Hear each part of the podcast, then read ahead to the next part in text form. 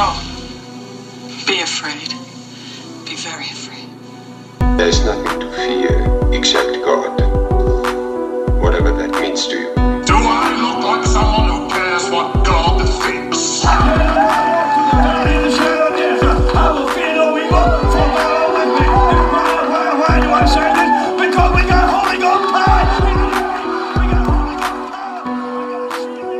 You're listening to a podcast exploring faith and fear, what scares us and what saves us. This is The Fear of God.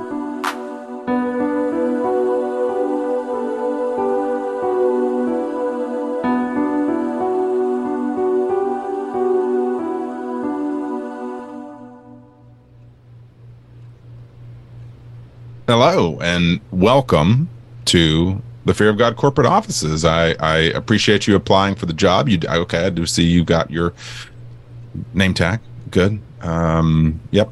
And uh, uh, uh, our coworker for the night, Reed, he is going to be here, but he he tends to run a little late. Uh, it's just kind of his thing. Um, but but he and I are going to be um, convening some work crews, and you get to help out uh, for for the night. Really, you know, you get to hang out with us all night long, all night. Yeah. Sorry. Yeah, this is what happens when you work the night shift: is you just get these songs into these earworms, you know, which is a horror story unto itself. Uh, so yeah, new new person here. You're you're special. You get to be a part of each crew tonight. And if you are unsure how you ended up here, uh, you just submitted your application, uh, wittingly or not, via the fearofgodpodcast.com. That's how we found you. That's why you're here tonight. Um, so feel free to, to check that later for the fearofgodpodcast.com um, for basically anything you want to know about what goes on in the corporate offices of the Fear of God podcast after hours. Um, speaking of things that go on in the corporate offices of Fear of God after hours, what do you know? Here he is, the man Hi himself. there.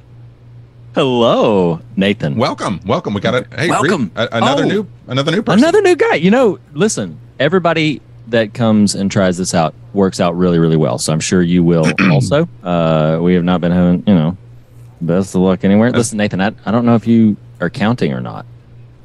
Uh, I mean, at the moment, I'm not, but I don't know what that might be a reference to. just walk into the room, you're like, one, One, ah, ah, ah.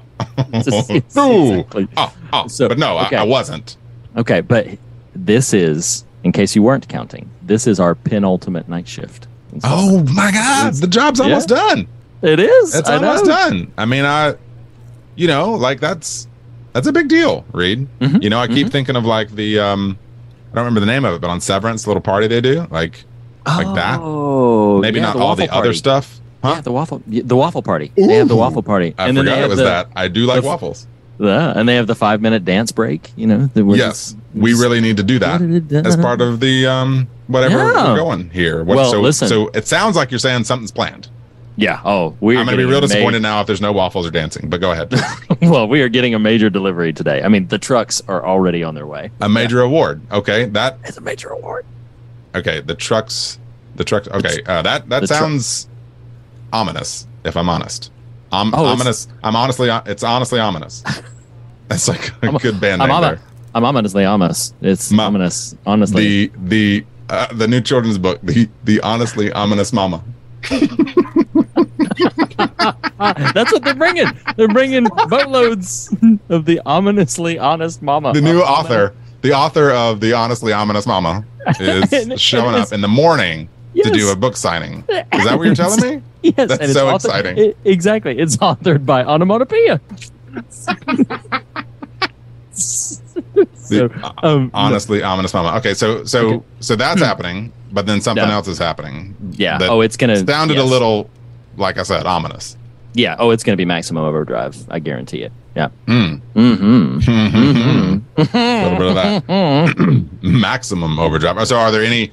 This this new cat here is like wondering what they have gotten themselves into. Um, it's okay. True. Well, it just you know, it's okay. We're glad you're here.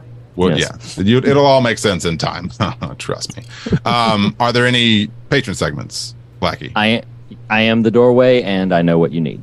That feels like more than I was asking. A uh, little little heavy on the egotism there. Huh? yeah. Well, uh, uh, no, no, no, no. It's you asked me. que- You and Steve are discussing the stories. Or Holt. Yes. Yes. No, Beckley. Okay. Yes. Because Yes. it would have been a You- thing if we had Oh. Steve Holt on the show. Oh man, Steve, Steve Holt. Holt.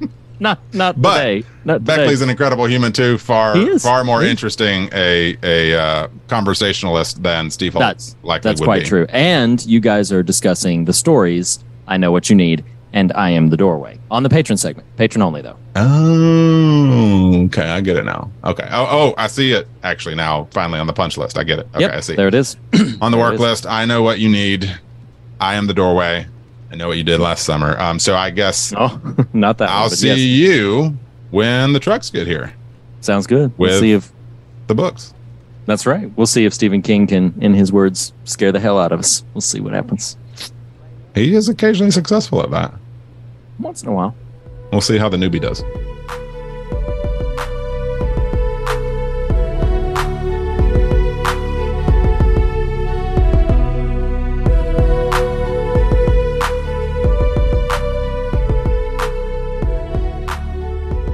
Hello, everybody, and welcome back to another shift of the night shift. Your guards on duty tonight are myself. I am your co host, Reed Lackey. And with me this time around, we have a wonderful collection of foggers, friends of the show. Um, I'm going to start right up with the man whose mas- mustache never, ever quits. Um, he is one of the songsters that you hear from time to time on the show. Our good friend and repeat guest, Jackson Harper. Jackson, how you doing, my man? Howdy, y'all. Good.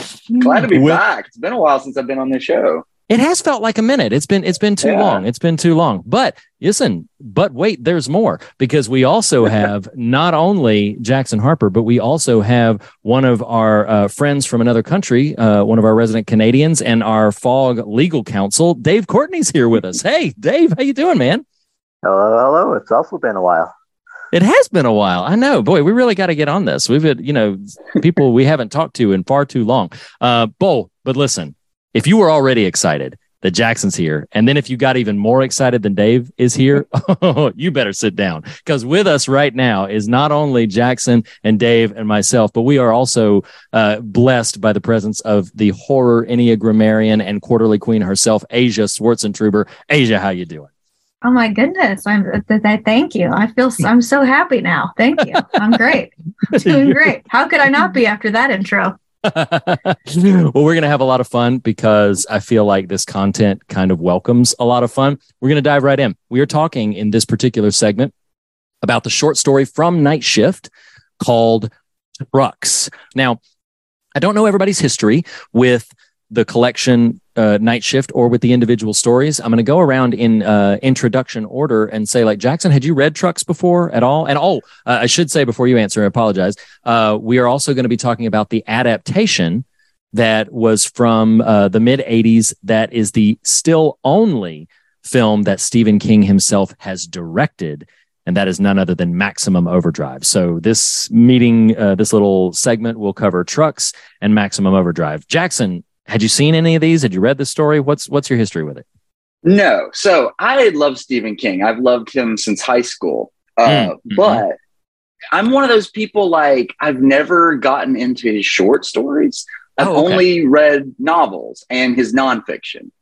Oh, got it. So, okay. Yep. like, his short stories are one of those things like I hear about them and I've seen some adaptations in movies of them, Sure. but I've never, I, I think, I think this might be the, well, no, Gray Matter, which I will also be on that segment. yes. yes. up. Yeah. Yeah. But I read that one first, but I think this was the first time I'd ever read his short stories, not including the, the little interconnected short stories that are in Hearts in Atlantis Oh, gotcha. Right. because right, I right. still view that as more of a novel because it's so mm-hmm. interconnected with each other. But anyway, Yeah. so yeah, I, I I'm coming into this uh, clean as a baby. nice. And you had also never seen the film before either, right? You told me before No. we started recording. Just that wonderful, wonderful trailer many times. Yeah. Indeed. Oh my gosh. if people do not know what that trailer is, it is uh it is bananas. It is basically Stephen King trying to pitch himself as the uh as, the brain trust for everything maximum overdrive. And he says oh, and he's like, "I'm gonna scare the hell out of you." with exactly with that like like nasally Maine accent. It's so glorious. It's just Yeah. wonderful. It's a it's a hilarious trailer. Um Dave, had you read the story before? Have you read this collection? Had you seen this film before? What was your history? I had not. I had never heard of the film, so Oh wow! Oh, wow. um, and actually um, like the book i also didn't know the book existed but Hmm. um, i also had a hard time tracking it down i don't know what if it's Really? been, um, like is it i don't know how old the book is um, but The, um, Night Shift, you mean? Like the collect? It's from 78, 1978. yeah Mhm. Yeah. 1978 okay that that's probably why i was trying to find it somewhere and i just could not track it down so but i eventually did oh, Um, nice. Cool. and uh, so yeah i just been kind of engaging the, the short stories for the first time as well Oh, cool. All right. All right. Cool. Well, we're going to have uh, uh, takes, hot or cold or diesel fueled, uh, in a second. But Asia, had you read Trucks before? Had you seen Maximum Overdrive before, or was this completely fresh? Yeah, this was my this was my initial baptism into the this crazy crazy story. Um, it was it was very much a situation of like, hey, we're all gonna we're gonna cover these stories.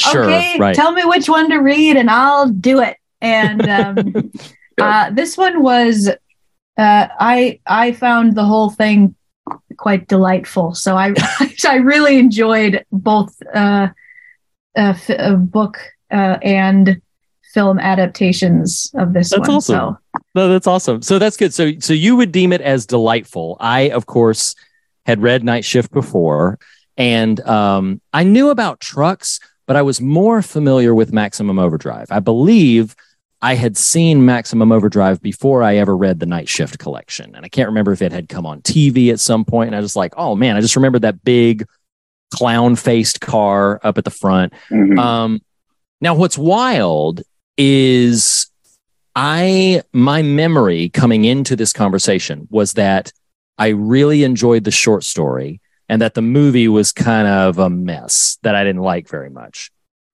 This time around, that has flipped a little bit. I don't consider the short Mhm. story a mess, but I was significantly fonder of watching Maximum Overdrive than I expected to be. Uh, I was literally thought it was the thing I was going to have to endure. And I, I just found myself like, I laughed a lot. I thought there was some visual like flair to the to the film that I didn't quite remember.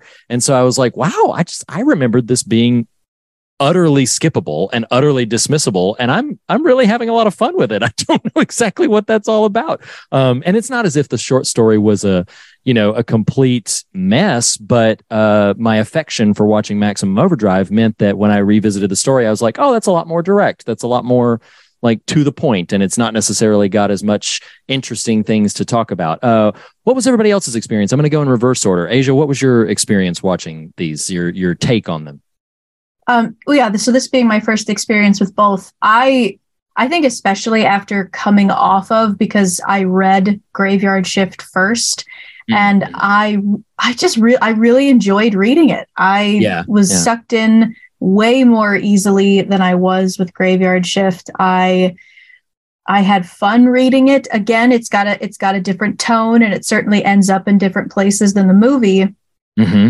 and then watching the film i i just had a good time Yes. i you know i wouldn't call it high art high cinema there there's definitely a lot that's wrong with it but it didn't take away from the enjoyment of the film and its antics and like some some really really bad performances but also some really good i thought good performances and i yeah Yeah. i would definitely watch it again like with some junk food and oh my gosh hang yeah. out. Yeah, this it, Yeah. it's it's a good time. Yeah, no, I, I agree. Dave, uh, you you had never encountered these before. What did you think of the film, and did you enjoy the story? Uh, I kind of map onto your initial uh, reaction. I, I started with the film actually, which is odd for me because usually I, I read um, if I'm watching a movie and there's a book I either need to read or want to read. Sure, I'll read the sure. book first, and I watched the movie first, and I was like, "What is this?" Like, I, I, I don't, I don't even quite understand what's going on in this uh, picture. And then I got to the uh, short story, and I'm like, oh, okay. So now I get it. I actually really enjoyed the short story, Mm, and it kind of like narrows in, and I can see what the um, you know what he was going for in terms of um, the specific focus. It's much more honed in and dialed in as far as what he's trying to do, whereas the movie is just like all over the place. But no, exactly, exactly. And Jackson, uh, you watched this movie. If if memory serves, you said you watched it twice. I watched it yesterday and then again today. Oh my And- gosh! Sandwiched the short story in between. I had Okay. actually I'd started the short story before and Mhm. I got distracted. So last night I went back to it, started over from the beginning. And of course, Okay. it's not a very long story. sure, um, sure. I actually found the short story to be a bit of a slog, considering Really? how short it is. Wow. Yeah, I don't Wow, know. Okay. I think it's because I think it's because you know, with a lot of Stephen King stuff, he has like some build up to the Mhm. main action. In this one, he just drops you right into Oh, the middle. Absolutely. Yeah. Like yeah, yeah, you have no context for what's going on. I don't know who any of the characters are. I don't really get much of a sense of them yeah. in the over the Yep. course of the story. They're just kind of people in the situation, but they don't Right. have like much personality on their own. And that's what I love about Stephen King. So um yeah, in this case, I just story didn't do much for me. The movie though, the movie, the movie is just just upside down world bananas. It's Oh, it really is. it's it's so I it's baffling. It's baffling. You've got like ACDC music. That's the only music in the movie. oh yeah, they uh, scored it. Yeah. Yeah. And you know what? People like they have a reputation because they have the word hell in some of their song titles and stuff, but they are not a scary band. Their music is like dance party rock. Oh yeah. If you've ever It's seen them in concert, they're wearing those like in this movie. British hats and they're just like Yeah. they're just like dancing all up and down. Oh my god. Yeah, it's it's it's funny. yeah, the movie is is is bug nuts fun. The story, I could take it or leave it. I feel like it's very weak, Stephen King. Sure. Oh, that's interesting. That's interesting. So I'm Except I- for, well, we might get into this later, but except for the closing passage of the story. That was Yeah. the one part where I felt like, oh, there's a Stevie. yeah, yeah, I get that. Especially where because of how brief the story is, he Yeah. finally gives a window into the broader context Mhm. of what the of what must be going on along the world, which of course it's only the imagination of our narrator in that point. Um, Mhm. worth noting for anybody who is listening to this and still doesn't know what what what's happening in the short story itself and i'm going to separate the short story and the film in the short story itself as jackson mentioned like you're just sort of dropped in and these people who have holed up at this gas station are being accosted and directly attacked by a a collection of trucks and there seem to be no drivers in the trucks and uh, the trucks are attacking and then oddly the trucks begin to communicate through morse code. That that was interesting. Um, and so then uh, and then by the end what the what they want to do is the trucks are communicating through morse code to the people saying you need to fuel us up. We cannot fuel ourselves. You need to fuel us up and then nobody will be harmed if you're fueling us up. And then you know when they don't do that then the trucks try to attack again. Um, and then the story ends with the window that there's just this big long line of trucks that go on ad infinitum with people just perpetually fueling them um, and that will be presumably humanity's fate is to forever fuel these vehicles now the film adds some I don't know if layers is the appropriate word for it, but it definitely adds some stuff. It, it throws some spices into it. Um, because what it does is the the film first of all starts by saying, "Hey, this is apparently the work of some funky comet somewhere." Like, uh, you know, apparently this is a celestial distortion that's causing. But it's not just the trucks, and this I found this this is one of the things I enjoy about the film. It's not just the trucks in the movie; it's machinery. It's all It's machinery. all of it. Yeah. So, uh, electric, Anything electric. Exactly, electric Yeah. knives, vending machines, just all, all of this stuff. Just sort oh, the to- vending oh my god, the vending machines, and so like it all begins to go haywire, and uh, including uh, Stephen King's cameo in the film, which kind of opens us up. he's trying to withdraw money, and he's like, and then suddenly he's he has to call back to his wife. So this machine just called me an asshole. like it's just like throwing up this text on the screen. Um, so the the movie has a kind of a a silliness to it, but the plot differences in the movie is that this comet is what's changing it. Much of the beats I just described with the story still happen for the movie with uh, a little bit more, I don't know if you should call it richer, but more characterization. The characters are more distinct and have different motivations. And, um, and then by the end, they actually have a kind of a war with these trucks and manage to escape to presumably, you know, go by boat to some island where there aren't machines. I don't know if islands like that still exist or even did in 86, but they're going to go to some island where there's no machines anymore and sort of wait it out. And then the film puts a nice little neat button on the end saying, you know, yep, so they did it. And, you know, eventually they shot down some satellite that was causing all the problems, and everybody who survived are still survivors. So slow clap while while Yeah. ACDC's "You Shook Me All Night Long" is playing over the. Yes! so like I um, danced to that song at my prom, and now it's Oh my the god! ending of this apocalyptic story. Oh my god! So, um, so before we get into that ain't right, which we will do eminently, there's there's a ton of little uh, like trivial bits that I wanted to kind of throw in on this one specifically. Um, this is set in Wilmington, North Carolina. I'm from North Carolina, and uh, Wilmington is an area that I knew well. Uh, the the short story is in a relatively nameless location, um, but the film is specifically set in North Carolina. They reference it multiple times. Any Breaking Bad fans in the house?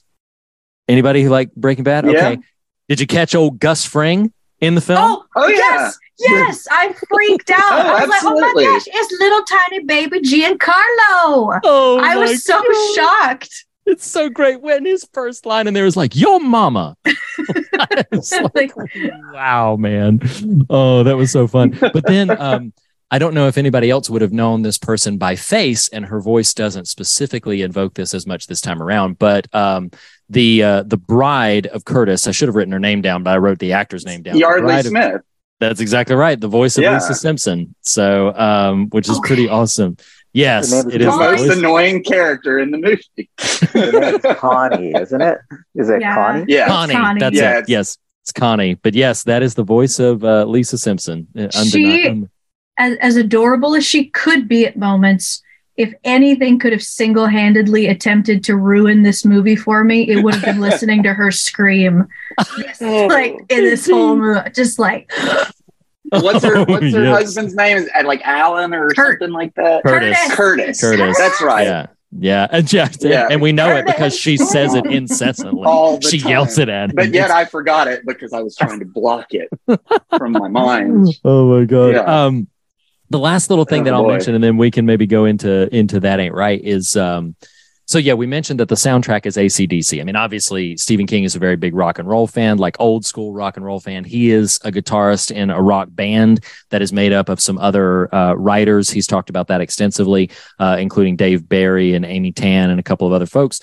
And so um, he uh, loves rock and roll. He got ACDC to do this, and then they released their album called ACDC's album called Who Made Who was essentially released as the Maximum Overdrive soundtrack. They were like, yeah, Oh, this is all the music. Yeah, they were like, this is all the music you heard in there, which includes actually two of their biggest hits. I mean, Who Made Who is a hit for them, but Hell's Bells and You Shook Me All Night Long are big Oh, hits yeah. for ACDC, and they're both from this movie, which is kind of cool. Um, so uh, yeah, we Oh, can. well, one thing about uh, Stephen King and ACDC, I tried to find a citation for this quote, but it's my favorite quote ever about rock and roll. oh, okay. Uh, but I couldn't find a citation for it, so maybe it's not real. But somebody, because that's you know that's Stephen King's favorite band, and Yeah. somebody asked him once, they was like, "Why do you love them so much? All their songs sound the same," and he just goes, "What's your point?" God, I love it. if that's not real, it should be because that is Yeah. rock and roll in a nutshell. that is absolutely like so. if it ain't broke, Yeah. don't fix it.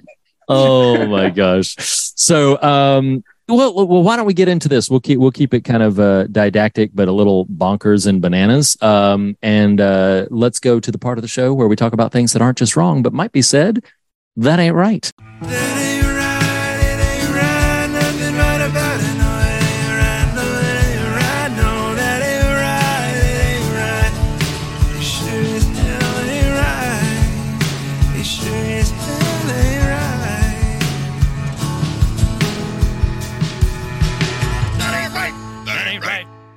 As hell ain't right. All right.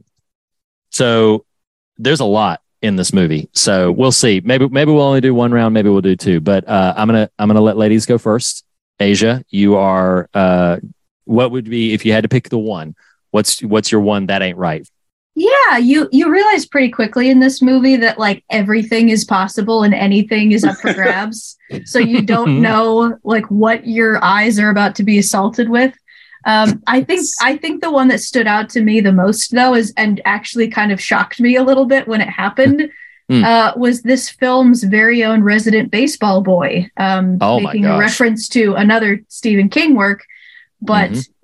yeah, just this, I don't know, some like middle school age kid just getting full on plowed over by, what Oh is it, a God. cement wheel? I don't know what you Yeah, call those steamroller. Yeah. Yeah, steamroller Yeah. just like squashes him, and we see Yeah. it. Yeah, Like, it's Yeah. that again. A- anything else, you kind of you realize, okay, I can ment. I'm going to mentally prepare for any amount of gnarliness, and for some reason, my brain just goes child off the table. Nope, child under the vehicle. Okay.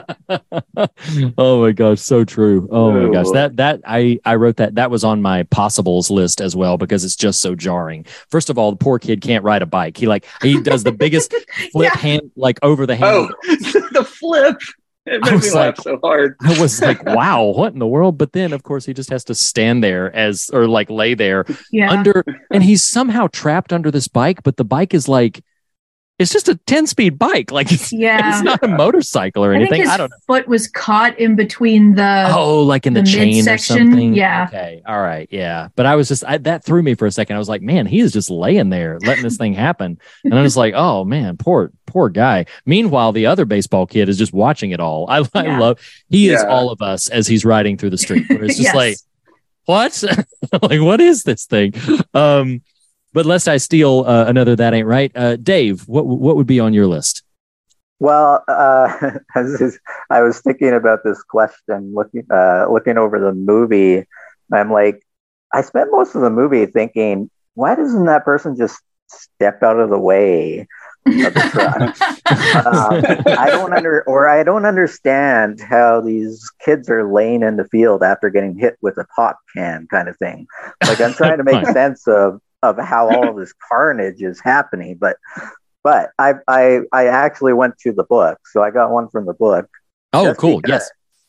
Just because this is a massive phobia of mine, Mm. and it usually um, connects when I'm watching it on film, but it connected with me reading the book.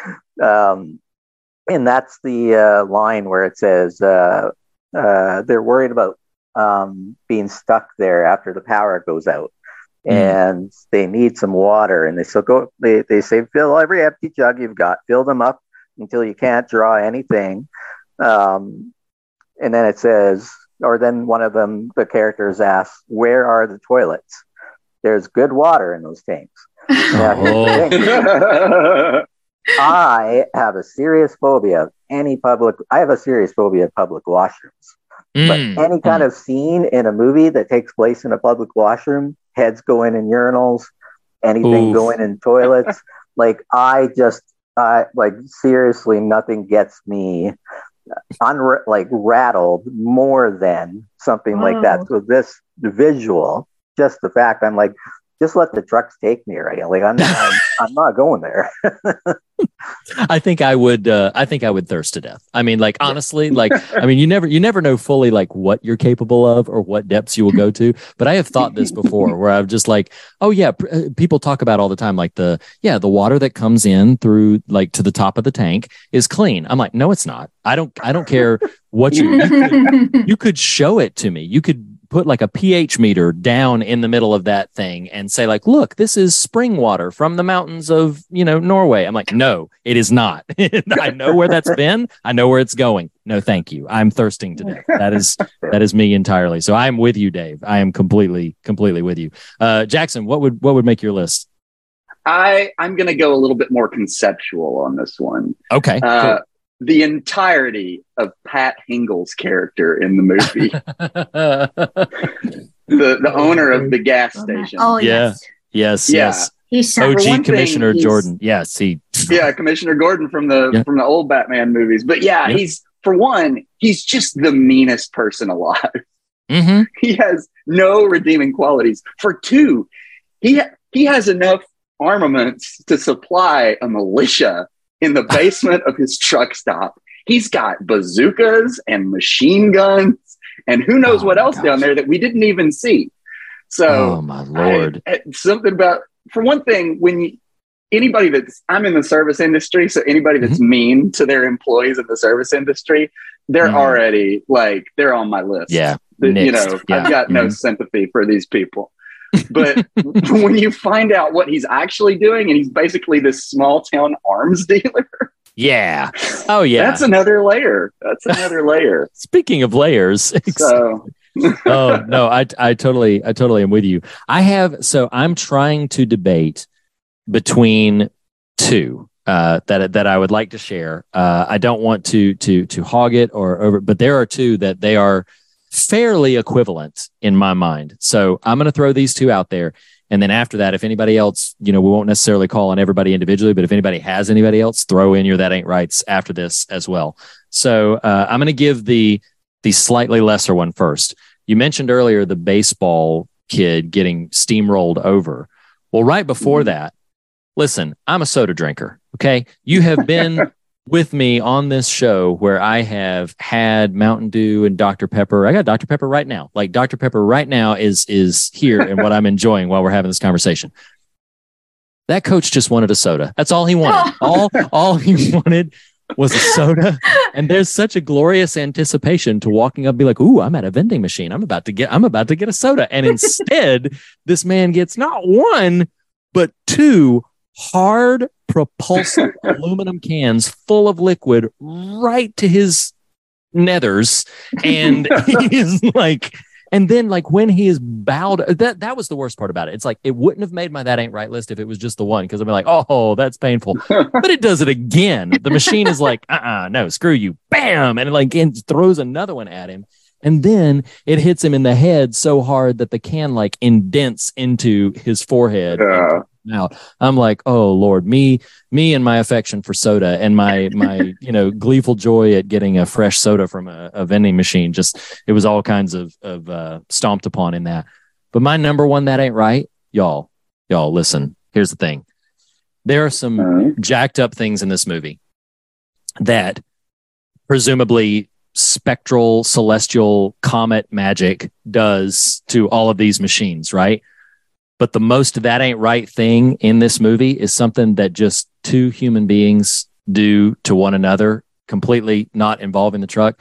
And that is when freaking Billy will not leave Joey alone and let him do his business in the bathroom in private. He's not going to oh, let Oh, him. He's having his entire is- conversation. wow, yeah. Jo- Joey is right there, and it is clear, y'all. It is clear he Yeah. is working on Oh, something yeah. painful, and and Billy will not catch the hint. And Joey is sitting in there, and and of course Stephen King, being the auteur filmmaker that he is, takes us inside the stall, lets us see Joey's face, lets us hear way more than I ever wanted to hear from any of that conversation.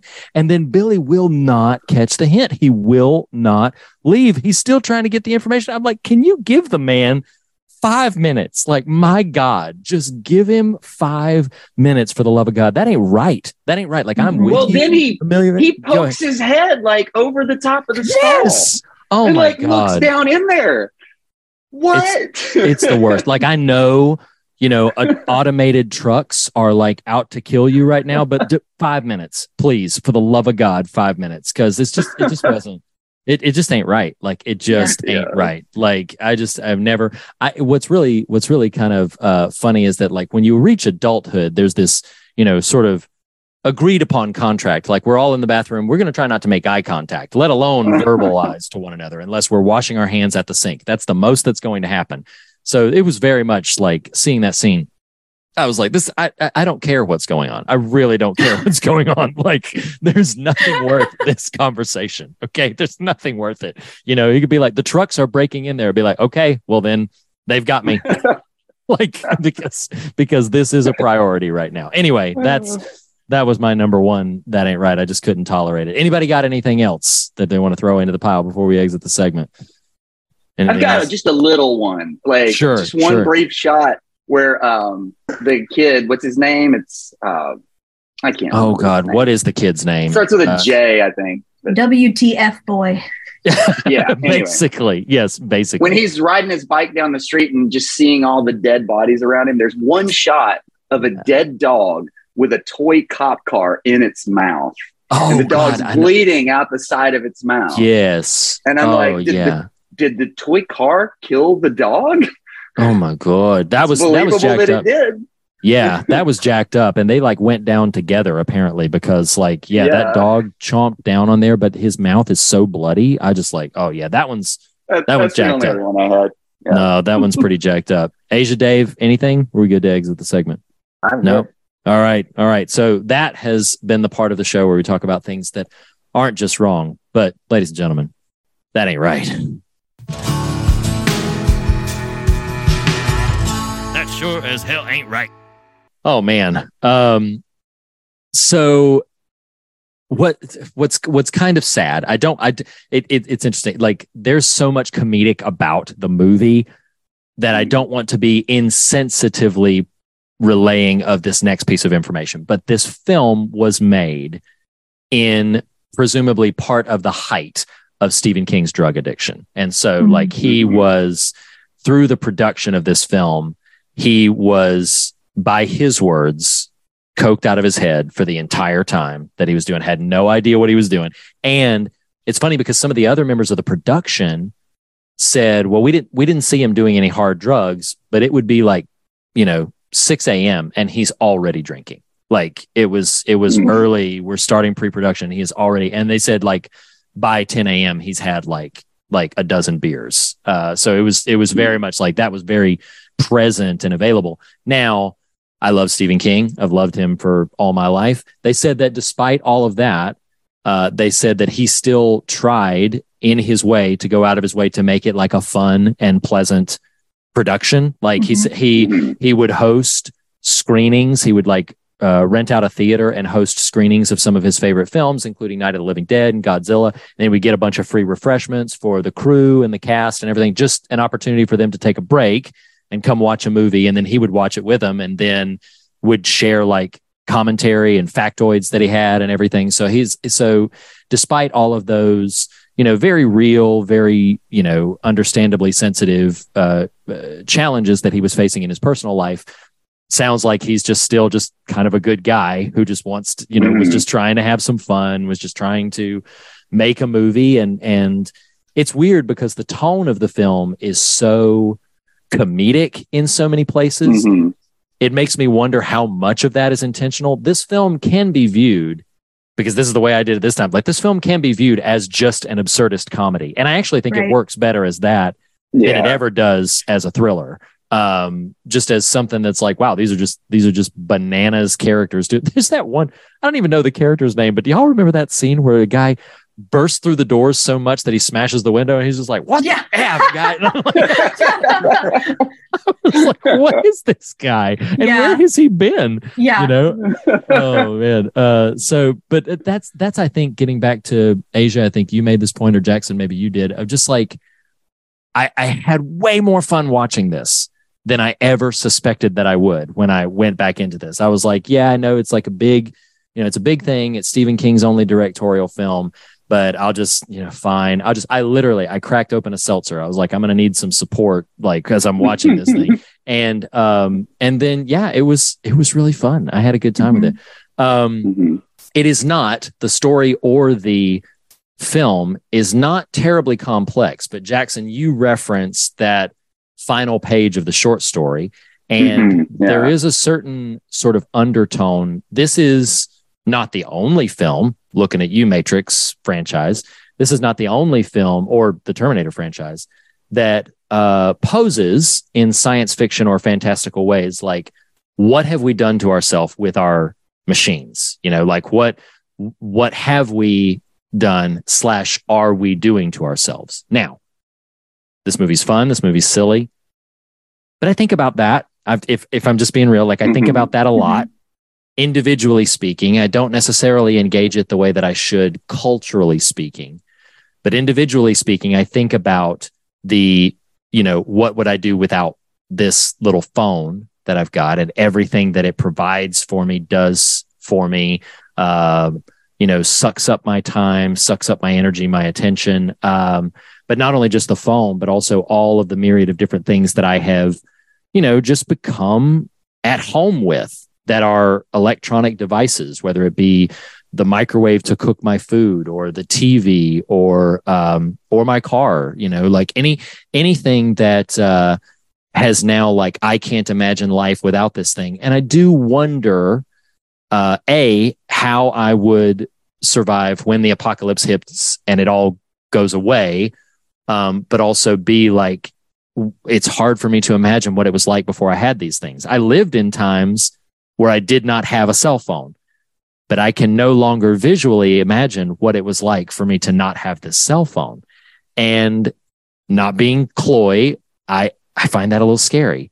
That it's like mm-hmm. it has changed me so much that I cannot recall the time where I did not have it. And that is, uh, that's wild. That's wild to think about. I don't know if that's something that bothers any of you or if that's, I mean, like, oh, yeah. What, what is our relation? I mean, uh, Asia, I'll, I'll punt to you for like, what is our relationship with, with our machines and our electronics and like, yeah, what, how do we, how do we untangle ourselves from it? I don't know. That, well, yeah. I, I, I think one of the questions that what you just said makes me think of, and this is something I mull over a lot, is the fact that I feel like I do remember a good amount of like a lot of time when I didn't have you know constant arms reach access to the internet or instantaneous right. you know all of these different things social media mm-hmm. but i do very vividly remember being happier without it oh, and yet wow. i still find myself totally not all the time but 80 to 90% of the time unwilling to entertain the notion of mm. going off grid or for any longer than small amounts of time, even though I do recall being so much happier, more present, feeling more human without, you know, mm. my third arm, as it will, as it were. Yeah. Um, and yeah, that it makes it makes me this type of thing makes me think of that when it's when they get on the boat at the end to kind of sail off to wherever it is they end up going yeah the relief that you as an audience feel mm-hmm. i feel like for me has been a little bit not obviously they're in an apocalyptic situation but i mm-hmm. i can think of the few times in my life when i've ever committed to long stretches of time without going without a certain um, phone related yeah um, niceties and even then genuinely being happier and all and always ha- always coming back to it always coming wow. back to it. Wow. That is fascinating. Have you ever have any of you ever been because i don't know your social media presence writ large but have you ever been in that thing where it's like like you're describing it, it, like something is just denied from you because like the app crashes or like well i can't do that thing. Mm-hmm. and then what you're describing is so uh, haunting asia because like yes pretty consistently i'm like okay well can't do that now and so like the only time i'll say this sort of sort of um, passionately the only time where it elevates my frustration is if what was on it is something I need to accomplish a thing that I cannot do. Like, for instance, if I am driving somewhere and I have now lost directions and I'm like, okay, well, I don't have an alternative. I mean, like I, I don't keep a map in my, in my car or something like that. So I, so I, if I don't have GPS, I really don't know where I'm going. I'm, I'll get there eventually, but I don't know. That elevates the frustration. Or if I'm trying to do something and I'm like, okay, I, I, I literally cannot make this thing happen. Uh, but those actually are very very small niche problems compared to the overwhelming amount of things that like if i don't have it that i'm just like oh yeah i'm just what am i going to do? Oh i'm going to sit here and talk? Yeah actually that's i'm going to be a person? Yeah I, i'm going to be a person today. What's on my to-do list? Oh i'm going to be a person today. Yeah it's uh it's wild. I don't know dave jackson what you guys think? Dave what's your thoughts on this kind of stuff? Um yeah I, I, and similar thoughts. Um there's a a piece from the prologue from the book Mm-hmm. um, where he's it's um, he's writing and he says, um, "Let's talk, you and I. Let's talk about fear. Says, Mhm. Let's take let's take uh, or talk very rationally about." Uh, moving to the rim of madness and perhaps over the edge because fear is the emotion that makes us blind. Mm. And then he goes on to say that the thing under my bed watching or waiting to grab my ankle isn't real. I know that. And I also know that if I'm careful to keep my foot under the covers, it will never be able to grab my ankle. Wow. And I, I, I wrote those down because then I asked the question, well, what is the fear that he's presenting in this short story? And um, there's a line where the the girl in the in the short story says um, she shouts, "We made them." Mm. um, the girl cried out with sudden wretchedness. They can't. They can't do this. And there's a line that follows that says um, that follows when the uh, they figure out the that the trucks want them to fuel. Uh, Yeah. Uh, because they can't do it themselves. And w- one of the lines is, "You want to be their slaves." And then the book says, "So much of the world is paved now, and little by little they can make it into the world." Um, uh, make it into the world they want. And um, I just thought, for me, that's what the kind of the movie kind of stripped. And that's why it didn't make a lot of sense to me because it, it put everything in this comet and it made the whole thing kind of like this big existential crisis. But Yeah. I wasn't sure what the primary questions were that it was Mm. trying to tease out as far as like what is the fear behind this and what is the crisis and um, half the movie felt like it was a crisis of well what does it be, mean to be a man i don't know it Oh, was kind of Yeah. Yeah. weird but we're in the book it just kind of got to the heart of it and i'm like my mind like translating to your discussion there about um, technology and our relationship to it is that like it, it really is a world where we're so dependent on it that Mhm. if if we detach ourselves from it we realize the whole world is paved and it's made it into every corner and every facet of our Wow. society. Like i was saying this to somebody the other day. It's like i i am up that generation where um, when i was growing up right before the internet hit it was like i blinked 20 years ago and woke up now 20 years uh, 20 years from then when the internet kind of hit where everybody kind of went online at a point in my life where people were like going off to get married moving to other cities getting jobs and like we were just kind of all parting ways like me and my social group and my friends Mhm. and so the internet became the place where we maintained those connections by necessity like necessity like we just Mhm. all gravitated online and it just kind of became this thing and if you go off then you just like that's what i found like 20 years after it's like you you wake up and you go off and it's like well where is everybody Oh, it's wow. like Yeah. you know how do you reset when all of these relationships are so far in the past that Yeah. it, it everything kind of been um, you know gravitated to this technology this online world and i know that's Mhm. not the same thing as trucks but it, there's correlation there as far as Oh, absolutely. Yeah. Yeah, yeah absolutely. I, uh, Jackson, I want to hear your thoughts on this, but I uh, I want to piggyback on one thing that you said, uh, Dave, highlighting the whole like. imme- Like in real time in this conversation, when you highlighted that sentence from the book where it said the whole world is paved, and just realizing like, even if somebody were to try to, in air quotes, go off the grid, like how Mhm. f- how far they would have to go to be completely like isolated from everything. Some people do it. Some some people manage to find some sort of self-sustaining avenue that way. But when you think about like the tendrils of some stuff like social media and the influence of things like social media, uh, it it does begin to hear like like the whole world is paved. And what I found interesting about your uh, highlighting that like where did everybody go? Because I've heard the terms depending on what generation you were born into or what your what your uh, the technological advancement was at the time you were born that somebody is either a digital native or a digital immigrant. And so what's interesting is you talk the the language even in that terminology is talking about location and and transmission that we are going like even to say a digital immigrant uh that means we've gone somewhere. Like we are not where we were we've gone somewhere. And the generation being born into it being a digital native well they're already there.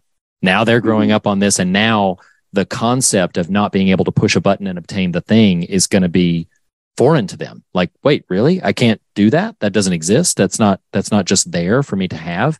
Uh, which has its own sense of, of of frightening to it. But but jackson i said i was going to let you talk and then i talked too long. So what, what are your thoughts on this whole thing Okay, so I just have one little silly thought and then a more serious one. Uh, Sure. But the line that that uh, that Dave brought up, where um, the woman says, "We made them. How can they do this?" I just think it's funny the very different tones between the book and the Right. movie of that moment. Because Yes. the book, it's actually kind of poignant and ominous. In the movie, it's the most frenetic, unhinged acting I've ever seen. yes oh yes oh yeah it's spectacular. Anyway, um, so I was going to piggyback off of the whole the conversation about the internet, though, because this is something I've thought about a good bit. Um, and that it's this thing that we made, but it's become so pervasive and so big in its scope, and it covers so many aspects of our lives that it essentially these days operates like a living thing.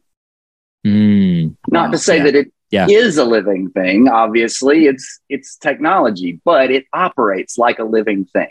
It grows and expands, and uh, we fuel it yeah like the Yeah. like the trucks in the movie. We continue to fuel it. Every time somebody adds something to the Wow. internet, it has some sort of effect. Uh, and sometimes it's a positive effect. It can bring people together. You know, you can reconnect with old friends that you haven't seen in years. You can also start wars with it. yeah. You know, yeah. It Mhm. it's it's kind of scary how powerful the internet is as just a thing that we made. Yeah. And it does have the possibility to to take us over and swallow us up. Not through any power of its own but through the power that we give it. Yeah, yeah, and and I, I think it's already right now here in 2023. It's already beyond us. Like there is no there is no point. Like Pandora's can't box is stop it. open. Yeah, it is Mhm. already Yeah. gone. And to your point, like it has already. And this is this is as old or uh, like I referenced Pandora's box, which is the Greek myth, Frankenstein's monster. Like horror has been trying to warn us over and over again. Like this box is full of things that are just you are not going to be able to recollect and put Yeah. back into the box like it's just it's just out there and now it has reached the place to where people in various circles are now being influenced by things even without directly engaging them. So even if they are Mhm. not directly participant in whatever the input is its influence is still you know in kind of these intangible ways shoving at the extremities and pushing in this direction or that direction. And what really kind of scares me it's like i love it and it scares me. I love it because i think data from star trek it scares me because i think oh my god i don't know what these are going to do or like the current conversation around ai and what Right. ai is uh-huh capable of. And like I said, I grew up on Star Trek, so I'm like, oh, you mean I'm going to get a little data buddy, and that's going to be good. But the implications for what people are trying to do with it now are are very alarming, are very scary Mhm. because of. And I think the what it comes down to is like that woman in the movie, and I agree, it's like so much more of a bananas way to put it in the movie. but you know, it's like the the the idea that because we created it, we control it. That's the issue. Not true of your kids. No, no, it's not true. absolutely yeah I, uh, I, I, I shared with a friend just recently because they were bemoaning um, that they were struggling with with parenting, and they felt like, and this was also a person of faith, so they were struggling with. They were saying like, you know, I really, you know, I, I feel like I'm doing all of these things wrong, and like, you know, I feel like I'm I'm deficient in some way that I'm having so many troubles and difficulties with my kids, and I just tapped them lightly on the shoulder. I said, "Let me tell you this, and this is honest to God truth.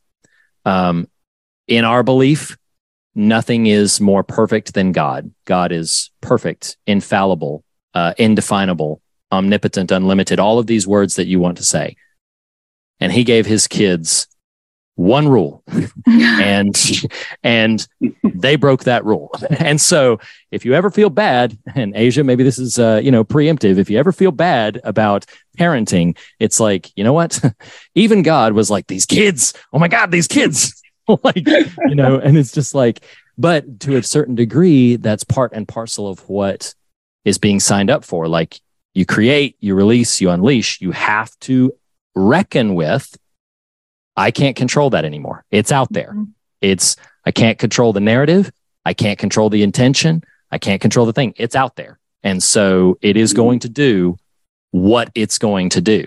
Um, which also, and- which yeah. sorry, I don't mean to interrupt. no, no, you're fine. I was rambling at that point. Go ahead. but I, I feel like this is this parallels the the different topics is because there there has to be that releasing and Mhm. then for better or for worse a certain type of unleashing Mm. when you create the thing i mean it it has to be done with al- always imperfectly but it has to be done with deep deep intentionality you know Mhm, deep deep care for what am i going to be unleashing what is the long term Yeah.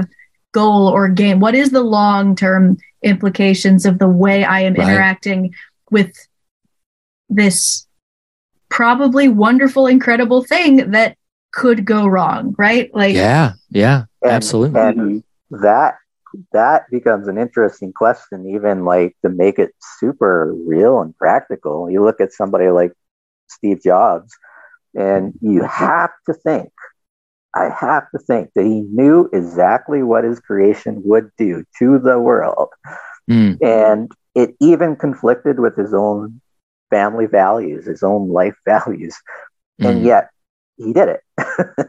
yeah, He did it Mm. and put it out in the world knowing exactly what it would do and let Mhm. it do its thing.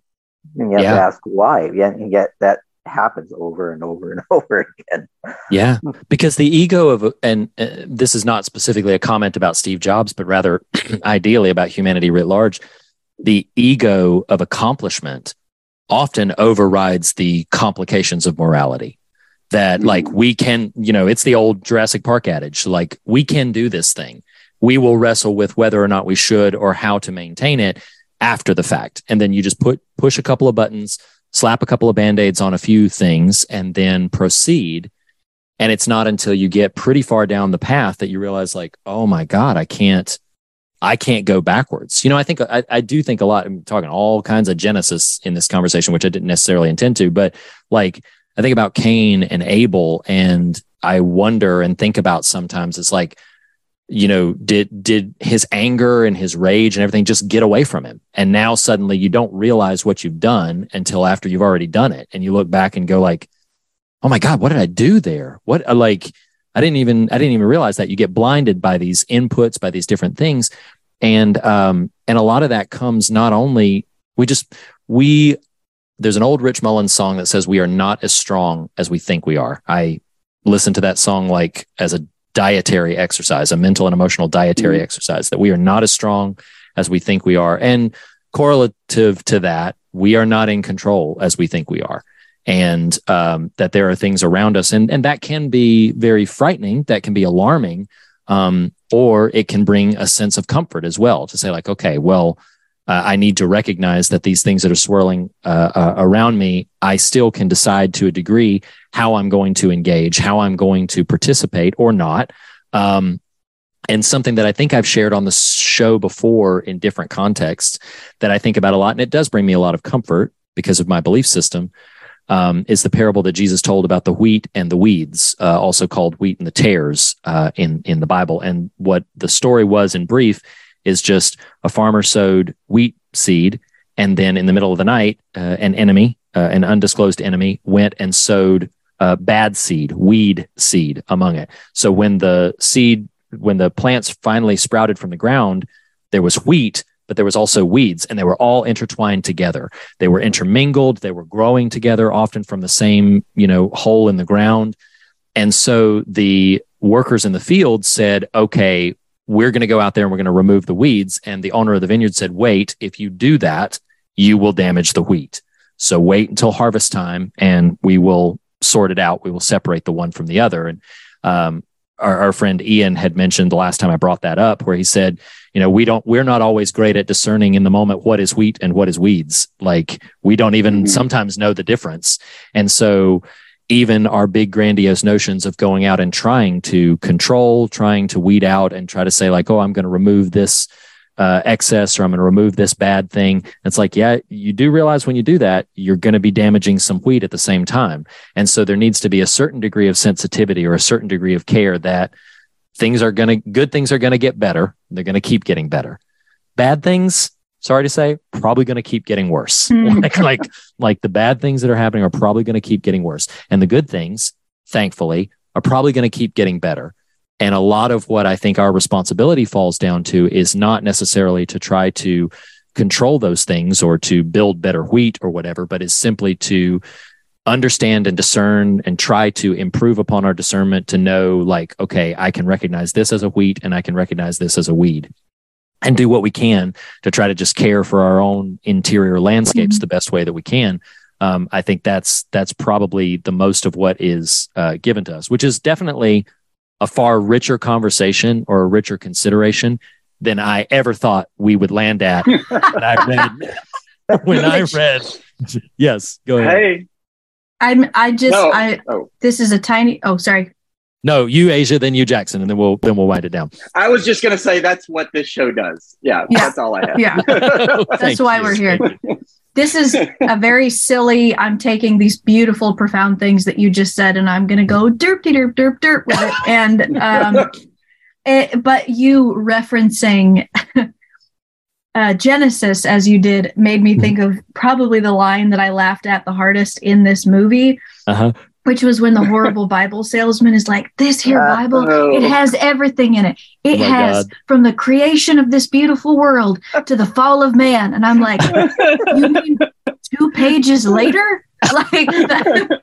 yeah, I caught that too. What are you trying to say? Very funny. Yes, oh, It's got everything. Here's It's like Well, cl- clearly by his attitude and behavior, those are the only pages he read. Like that's exactly. Yeah. it. That's Yes. as, that's as far as Like he you got are in a salesman and that's it. it's, it's so funny because that character is in the story. It- it- did you catch that? They- Mhm. but he's not a Bible salesman. Yeah, that's Snodgrass. He's not. Yeah, I he's not a Bible who was. salesman in the story, but he does suffer the same fate. Which that, if I had another, Uh-huh. that ain't right. Is that scene where our main narrator, when he's crying out for help, Yeah. and he looks at her, he's like, "I don't hear him. Do you hear him? Maybe if you wake him up, he'll hear him, and maybe he'll go out there." I'm like, "Dude, that's cold as ice, man. yeah. like, what are you, like really that is it jacked very up." nearly my my that ain't right. Even though the short story is not inherently comedic, I will say that was one moment in the short story, and it happens mm-hmm. pretty pretty right off the bat. The Yeah. way I don't know how it's aerodynamically possible, but the way that Stephen King describes Snodgrass's Propulsion. propulsion like he's silhouetted against the sky and all like spread eagle and all i can picture in my head or hear is like the goofy scream anytime he falls off something yes Oh my god, that's hysterical. oh, that is so funny. Yes, I I wholeheartedly agree. Wholeheartedly agree. Well, uh y'all, this is this has been a lot of fun. I have really enjoyed this. Does anybody have anything that they want to throw into the tank, pump into the gas tank before we say goodbye? All right. Well, uh, ladies and gentlemen, uh, this has been yet another installment of the night shift. Uh, Dave, thank you so much. Asia, thank you so much. Jackson, thank you so much. This has been a whole lot of fun. I hope you had fun too, and we'll see you the next time around. Bye, everybody.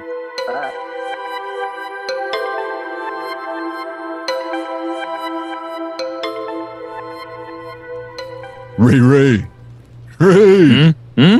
Have you Hmm? uh did you see it? Seen what? The trucks arrived. I know. I was there. No, no, no, not not those trucks. Oh, okay. Other trucks. So, you know, there was the trucks Ooh. with the honestly ominous mama, you know, kind Mhm. of stacks. Authored by Onomatopoeia. Sure. Anna, for short. She goes by Anna. Mm, mm-hmm. She ain't gonna go by Pia. Nope.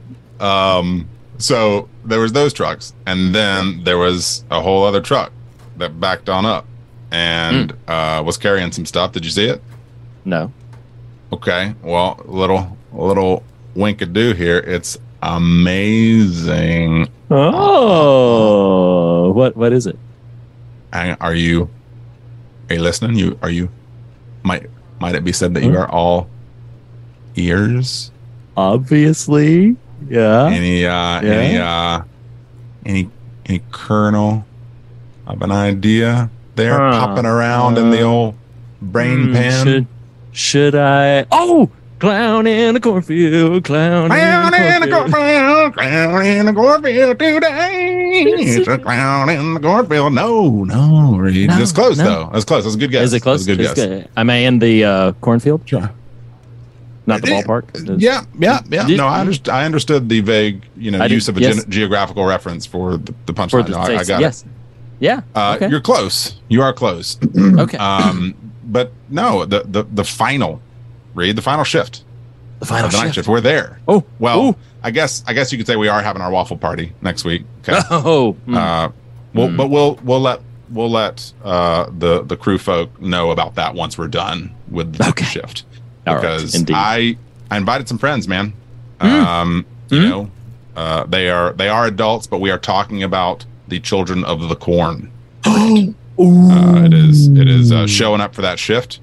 Did you is- cover all 23 movies? Yes. no, we did not. We did not. yes. Are there really twenty three? No. Oh, I was 20 like, it good feels like night. It. No, no. Um, it feels like it. No, there's like there's like 12. Uh, th- not for our conversation. There's not. There's only two. Oh, there's the not. Oh, and then there's the two. pros. Oh. Uh, Oh, so okay, for nice. the next, the next, and and I suppose you could say final shift on this particular version of the night shift. On the night shift, uh, Night will shift. feature old friend Oh. Vera, old friend Jess, old friend Meredith, a bunch of friends just hanging out, popping some, popping some corn, I like that crew. pass that the crew's salt, cool. pass the butter, and uh, oh man, away extra we go. salt, extra butter. I'm excited. I'm excited. This is a big one. I'm looking forward to it. Let's do it.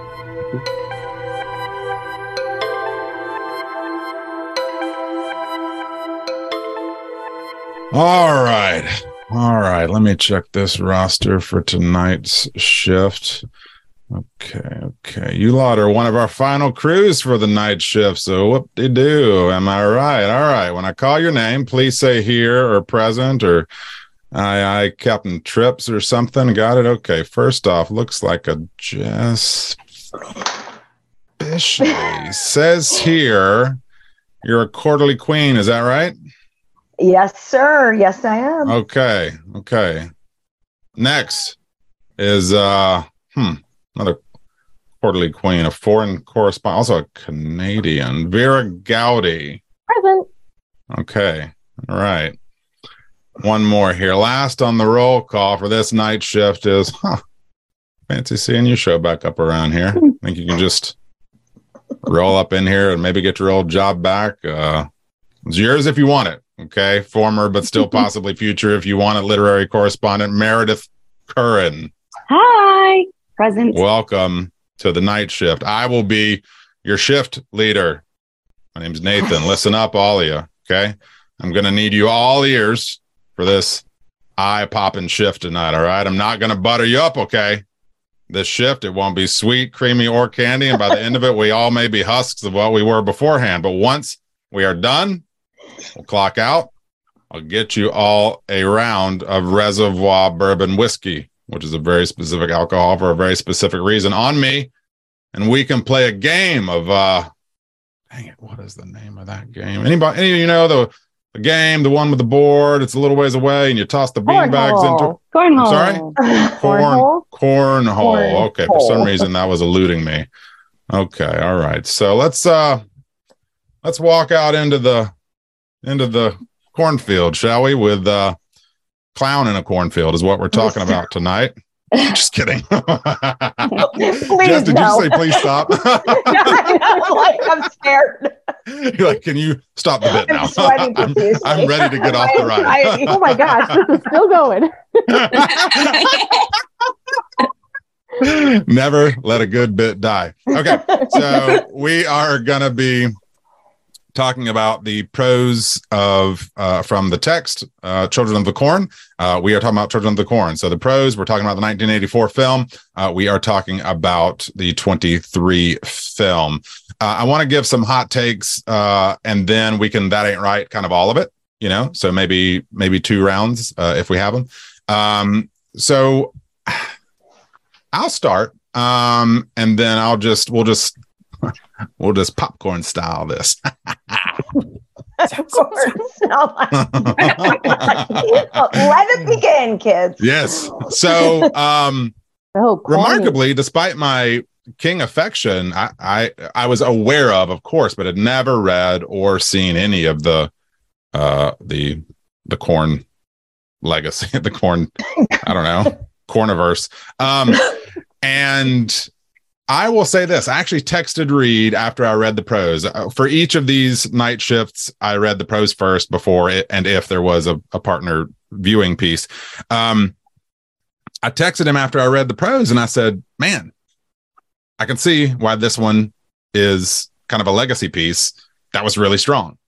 Um, I, I really responded positively uh, for and for maybe when we get to some thematic notes uh, about that, but because you just don't know. I, I really didn't know anything other than uh, uh, scant imagery I'd seen over the years and the title. Um, and and so its narrative and the prose kind of surprised me, uh, just given what it is. Um, and then I watched the '84 film, and I was like, mm, "Yep, that's that was wow. a movie they made." It is. Well, and what out? Okay, I will say this. What honestly kind of surprised me about the 84 film was how how um I don't love like categorically naming a thing bad, so I'll I'll resist that in the moment because these are my hot takes, but like how little enjoyment I got out of it for how much I enjoyed the the short story. And and why that surprised me was because I knew its legacy. I was like, I don't really understand how I'm responding so negatively to this and it's it's considered not necessarily the film, but that the story, this sort of iconography, the the mythology of the Children of the Corn is so uh, uh, central to to King's, you know, kind of media legacy. So, uh, responded pretty unfavorably to the '84 film. Uh, uh, in Letterboxd star rankings, I gave it a half, uh, like just half a star. Um, and then watched the 23. Um, I, I will say this, possibly surprising y'all. I gave I gave the letter for my Letterboxd. I gave it one and a half. Now, there there are glimpses of good ideas in the 23 film, and in fact, there's a world where a better uh, there's enough there that something more interesting could have been done. Unlike what I felt with the 84 film, it, it that, felt like everyone was just phoning it all in. Um, so so I'm a little more sympathetic to the 23 film, even if I don't like like it. Um, I liked its ideas. I like some some thoughts behind it. So, uh, so that's kind of me. I'm gonna just uh, call on folks. Jess, you're up next. Um, what was your uh, and and I'm sorry to to be clear, I didn't end up watching any of the sequels or anything. I just didn't have time or, Actually, or really care to bother. We were focusing on yeah, the main. There's like nine of them. The main dish. Oh my goodness. Jess, yeah. what about you? yeah. So I remember glimpses of the 84 one from my childhood and teenagehood. And I think what it is is in 1993, when they released that second one, I think they kept rerunning mm. the original because I remember us talking about it in high school and going to camp running through the cornfields and being like, Malachi, wow. you know, like so I totally remember like being terrified of Malachi. Like, oh my gosh. Well, I find farm tools, big open, like that is all terrifying. So sure. As corny as that, that movie was, I mean, I feel like, but again, I think it's some of that childhood being sure. terrified of just some of that stuff. Um, had never read the book or the story. So I read that for the first time, which I couldn't believe how different it was yeah. yeah. than the story that um, I had loosely known growing up. And then 2023, I think I actually kind of agree with you, Nathan. I thought their premise with um, you know the corn the farming subsidies and just some of the different things they did that made it modern i thought we were kind of cool. I thought it was i was not expecting that at all. I was basically expecting another you know Sure. here we go we're going to go in that same way. So they were trying to, like you said to do something different but um you know it just didn't quite get there. Right. but but overall, I think I have such nostalgia for 1980s King that I just will always enjoy watching any of those movies made in that era for nostalgic reasons. And I could see a world where, so, uh, you know, you made a good point there, Jess, of like, if somehow you were aware of or saw the early film as a kid, I could see, or a young person at least, even if a young teenager, I could see a world where that where that lodges. You know, some of that imagery, the the concept itself of of kids, you know, kind of being the revolting sort of aspect of a societal upheaval. Um, I, I could see where that would have a lasting impact. Uh, and and like sometimes happens just for me watching it for the first time now, having no associate that none of that association. It was like, what are we doing Yeah. here? Um, Vera, what about you? I had read the prose. It must have been in like late middle school, early high school. Um, I both of my brothers growing up were like little, like very white blonde kids with mushroom cuts, and we had a rel- it must have been my aunt or uncle who called them the children of the corn all the time. Ah, So that, so that was like my first like remembering where I heard it from, and then I guess I must have found it somewhere, and then I read it. Um, and then I watched the 1984 movie in high school. Um, I liked, I like the that movie is fine to me. I like, I think I like that they don't show he who walks in the corn Mhm. better than them showing it. Yeah. Um, because he it does come out in the but it was a good Chris Rock cameo. Let's be honest. You know, it was unexpected there. yeah, you went Chris Rock, I went Corn Groot. Like I was just like, Sure, sure. Is terrible. Um, yeah, and and it comes up in the prose too, and I it's just I think it's scarier if you don't see it. Um, and yeah, and then I watched the the recent one that came out this week or last week or whenever it came out this week, and um, it was certainly a movie that got made, and and I thought the girl Eden, the girl who played Eden, was strong. She was It was really good. good. Yeah. Yeah. And everyone else tried their best. Yeah. Did they? well, it's funny you mentioned the the the resolution to 23 and this is y'all know this is what I do I editorialize everyone's comments but um it didn't help that I was watching it in sort of a daylight setting. Um this is a problem of just about any movie with VFX these days. Like by the end of it I was like I don't even know what I'm looking at. Like what is fit what is literally happening on screen? I can't tell. It's so dark uh, which tells me you've got a limited VFX budget you, let's let's you know uh, uh, set the scene at night Two towers. We've all seen Helm's Deep. We know they can light night scenes. Yeah, Well, why don't they just do that in every movie? well Thank you. That is my soapbox. yes meredith what about you Um, yeah. So uh, the 1984 one is pure nostalgia for me. I remember as a kid, like you, Jess, I asked someone, I think a babysitter, maybe, I'm not sure, someone older than me. I was very young. I asked them, hmm. what is the scariest movie ever made? Let's watch it. Amazing. And they said, definitely, definitely Children of the Corn. I was like, great, let's watch it. Terrified me. So it's still scary to me. Like it's Yeah. always going to be scary to me. It's in my head that it's the worst, the most scary, you know, movie ever made. So, so uh, e- no matter how dumb it is, it's the scariest movie ever made. So that's what kid Meredith thinks, and now adult Meredith thinks. Um, the uh, the new one, I, I agree, Vera. They made that.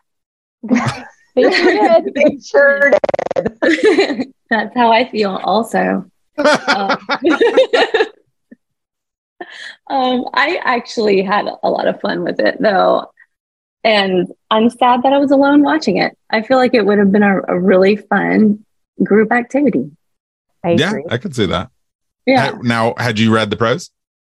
No, Mm-mm. this is Yeah. the first time I read it. Yeah. Um, and I really liked it. Yeah. I was I was really surprised that it was so good. Um, well, let's let's let's do some that ain't rights. Okay, this is the part of the segment where we talk about the grotesque, the gory, the unsettling, the things of which might, uh, the things that aren't just wrong, but of which might be said that ain't right. That sure as hell ain't right. I really hope an audio blip of this is like popcorn popping, um, or the audio interlude. Um, Meredith, let's go in in uh, uh, reverse order. So we'll do two rounds of this. You can pull from any of the pieces. Um, so start with you know just do one for now, uh, but Okay. it can be from the prose, it can be from the eighty four, or from the twenty three. Okay. My first one from the 23 is Pastor Penny. That's his name. That's his name. Is the Pastor worst. Yeah. Yeah. Everything about him. From the his first line to the looks on the look on his face. I was like, stop it. Yeah, it was good casting. He was, un- Yeah. yeah, He was good. Well, it's funny you said that because now I actually gained a little grace towards this moment once the text of the film kind of revealed itself. But that opening scene is like, if you're a good girl, maybe we can manage it. You can come live with me. Like, what the hell? Mm, Yeah. Back on up, yo. That was not. he not deserved okay. it.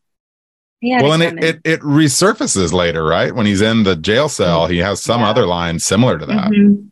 Yeah, Yeah. Well, and she says, like, you've sinned, right? And you're just like, yeah, yeah, Yeah. Yeah. yeah. He didn't sin against the cornfield or Mm-mm. what everyone else did, but Yeah. he sinned. Um, Vera, what is it that ain't right for you? Um, I'm gonna go with it's in the um 84 and in the prose when um Vicky gets um corn husks in her eyes. Hmm. It's so gross. But it but it doesn't happen in the 84. It doesn't. No, because they get away her eyes end. just gone. no, No, she no, they no, get no. away. It's the police officer that has it in them. Yes. Yeah, yes. The blue man. I know that is, Group. Yeah, the blue man has it. But yes, I just no I- eye things. I don't like eye things. Yeah, that was A definitely eye things. yeah, there- that was there are lot definitely of a turn off in the in the text. I was like, ah, not Mhm. okay. Yeah. Jess, what's a what's a that ain't right for you?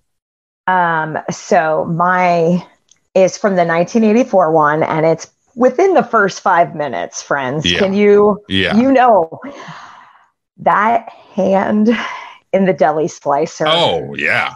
Ugh. that. I mean, I worked Yes. in an industrial kitchen in high school, and like you could not pay me to use that. I'm like, nope, I got it. I'm just gonna chop that onion or whatever by hand. I'm fine. Don't get me anywhere near that industrial slicer. That like shoving his hand through that thing. Well, Gosh. you, you know, uh, uh, we we piggyback on each other's that ain't rights. Uh, if so, we don't double dip here. But like the whole diner massacre is like Yeah. Meredith to your to your point, and and and credit to hindsight here. Like, sure, if you'd seen this as a Oh, ten year old, a twelve year old, that opening scene will mess you up. Like that little boy staring, and then the ketchup splatter on his face. That ain't ketchup. You know that that ain't right. I mean, come on um but accentuated by or punctuated by that meat cutter Yes. scene Ugh, ugh. spinning blades. Nothing good Mm. comes from Mm. spinning No. blades. Nothing. no no it's like Chekhov's spinning blade but it don't- you don't, you don't even have to attach mytholo- mythic form to it it's just like no If someone's gonna those get machines shows up in a horror movie, you know. You know, Yes. it's just gonna Exactly. be bad. so i'm gonna um for all my my uh, tendency towards uh frivolity this one isn't deep so much as it was just pretty unsettling one of the things i love about the prose uh is again if you just don't know what you're getting as i didn't um i was very surprised by the shape of the prose story you know it is largely for its 40 pages or so three quarters of it is just Bert and Vicky. right? Basically, at least two thirds or so. And one of the most kind of haunting, uh, and and I, and this is one reason I love you know reading them before watching them is letting the imagination do whatever it's going to do, rooted in the text. And so when he uh, when Bert is in the church, Vicky has decided to stay in the car, and and and the only kid that has appeared on screen, quote unquote, is when they hit the one at the top uh, mm-hmm. at the beginning of the story. So even still, as a reader, I'm like, what are we? What is this narrative? And so, and and they he he lays such great groundwork for the conflict, the ongoing conflict between Bert, Bert and Vicky that you don't even, for me, it didn't even register when he does leave her in the car. It's like, oh, this is just another iteration of their fighting, their conflict. He goes inside, he's reading whatever this, you know, scroll or pages or whatever it is he's literally finding uh, and then when he comes back inside, uh, comes back outside, uh, maybe he hears her scream. I don't recall exactly.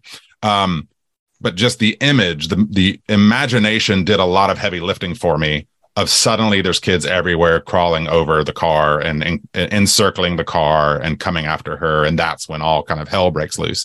And and for me, that was probably of all three editions the strongest reaction I got from it was like, oh my god, this just ratcheted up a notch in a very real way. Um, so yeah, that would be my initial. That ain't right. Anyone else respond to that particular mm-hmm. part? It sounds like most of you had some familiarity mm-hmm. before this, so it may not have registered quite so much. Yeah, the book just brought out a whole different that ain't right. Like it, it does feel like a more darker, more emotional heaviness is how I felt it. Yeah. I mean, probably in the ending that, you know, you're left with they're both dead and these kids are kind of getting even more evil and kind of cutting each other down and it just uh, continues and you're just kind of yeah it, it it to me and again watching it as a younger person the older one it, it's just a totally different story almost. They're both yeah, called Children yeah. of the Corn, but wow, yes. they're just completely different. Really different. Vicky and Bert are entirely different characters. Well, yeah, I mean the whole idea that they are a loving couple, yeah, you know, it's just and they get totally away. Different thing. Yeah. um, let's do a quick second that right, and then we'll uh, come back to some of those ideas there. Um, uh, real quick, Meredith, what was the next one for you? We'll do the same order again. I'm gonna go back to the the new movie um, just something that stuck out to me. I mean, this was pretty subtle um, in the whole scheme of things, but when the main character, what is her name? She, her, oh, in the new one, Eden. In the new, not the main, yeah, in the new movie. Oh, um, the girl who starts with a K, blonde girl. Yes. Mm-hmm. Yeah, this mm. one. Um, oh, Bo. Oh, yes. Oh, her mother has just been buried alive, and her isn't her hand is like she's on the surface, and instead of frantically like trying to dig her out, she's like, "I'm I'm going to take your bracelet. I could dig you out, but I'm going to miss you, mom. I'm going to take your bracelet." You know, she could have saved her. Like, Majoring on the minors, kids, man. I'll tell you what. Right. that just stuck with me to be fair, the adults didn't right. do much to get themselves right. out of the hole either. no, no. no they really Vera, what's another? Like... What's another one for you, Vera? Um, I'm going to go with the ending of the prose when um, he who walks in the corn lowers the age to 18, and then all of the 18 year olds walk into the corn to die. And mm. there's the mm. girl Ruth, who's like Malachi's wife, but she's a child and she's pregnant, and she like it's mentioned briefly that she hates this life, but like, and then and then she's also pregnant, and that's all just so unsettling and awful, and I hate it. Yeah, but wow. I mean, that was awful. Yeah, yeah, yeah. That um, ending is just kind of like, whoa. Oh yeah. Uh, Jess, what about you? Um, so I'm going back to 1984, kids. Yeah. Okay, so they hit the body, and then the body's covered, and Vicky goes out and whatever, when he like jumps up, oh yep. my gosh, I literally like screamed. Yeah, that is friend. It was. And then it was, you know, Speaking she's asleep. But that was a good jump scare. I was not expecting that. So did you know that's um, a, that was a real reaction? Yes. Yeah, I was gonna yeah. say that. Yeah. Oh, that's so fun. I did not realize that. That's cool. Well, it's because they told Linda Hamilton that it was just a, a mannequin, like a dummy on the Love on the that. ground. Um, but it was actually the actor. Um, I believe Oh. mannequins move, so I would be scared too. yeah, I saw those movies too. Yeah, as a kid. Um, Terrifying for different reasons. right, right. Yes, absolutely. Um, I'll I'll name check two in brief, both because they've already been at least alluded to before watching the movies. When the movies did a really great job of really defanging pretty much uh, most of the dread I felt reading the text. But when I read the text, uh, the first time I read the phrase "He who walks behind the rows," I was like, "That is creepy AF." That was a very like chilling, ooh, makes your skin crawl kind of name for an entity, um, especially when they're as they are assigning sort of scriptural, you know, language and tone to it. Uh, but the other one that um, Vera you mentioned is on my that ain't right list is also from the prose. Clearly, I responded very heavily to it, but is Vicky's fate, and I wrote down the the text, and it says she's discovered, and it says eyes ripped out, sockets filled with moon flask of corn silk, jaws wrenched open in a silent scream, mouth Mhm. filled with corn husks. Like that is why Stephen King is the king, right? Is being able to conjure that sort of image, put it in text, and then let all the constant readers' imaginations do the heavy lifting. That has been the part of the segment where we talk about things that aren't right. That sure as hell ain't right. Okay.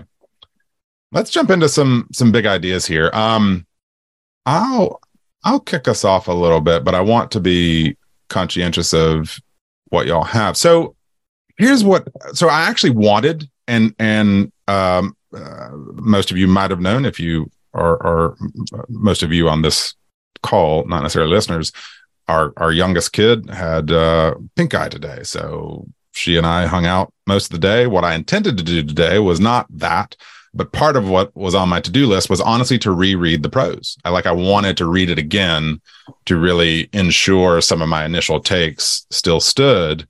Um, I just was not able to get around to it. But but I've thought a lot about in reading and then watching these two subsequent films the nature of adaptation at all and and why sometimes the sort of description with text unfilmable gets gets leveled at a thing. And and what has so fascinated me about these three pieces is like i said i actually think 23 is more after the spirit of the prose even if not the letter of it than 84 does at all. Um, 84 to me felt very out of left field with some of its narrative choices because and and trying to make relatively concise this notion of adaptability like there's a point where the value of short story as a form is you don't have to extrapolate everything. Things can live as suggestion and metaphor and and i as reader with imagination and internal thought processes can can suss out what i think right? Like because what I find fascinating about the prose, and if you did any behind the scenes reading on this, this is interest, an interesting point. King did a take on the 84 script. It got abandoned because he actually focused more on Vicky and Bert's broken relationship. And this came up maybe in one of these night shift segments I was on. The idea of studio involvement in creative output. You know, when when when what ostensibly could be creativity gets met with studio and, and interference sounds too cynical, but just like trying to cater. Because what I find fascinating about the prose is it starts at meanness. Mm-hmm. Like these are not likable characters and they don't even really he doesn't even really bother trying to make them likable by the end of it and so then you have this like to me it'd be far more interesting but only sellable to an art house film market which is not what these studios want i'd be far more interested in something that is more literally the prose narrative on screen. Like play with the ideas of how adults are terrible to each other and how the terribleness of adults societally has reflected down and and made us ignore what the repercussions of our meanness to each other have done to our children. And that then in other words to me it was fascinating that it that the children of the corn prose the point of it wasn't look at these effed up kids.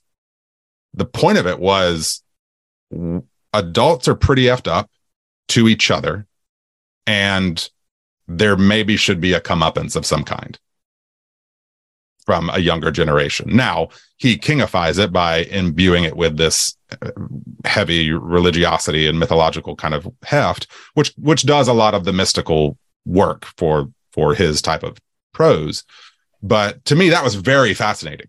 Like that's interesting and worth pondering and considering. So you can see why when I jumped into 84 and I'm getting this little kid, and I, actually, I, I kind of checked my harshness after the fact because that kid had some condition. He's actually 24 who plays Isaac, yeah. you know, and, and just is, is, has some sort of condition. And so, but to me, the, the, the choice there was not one that really worked.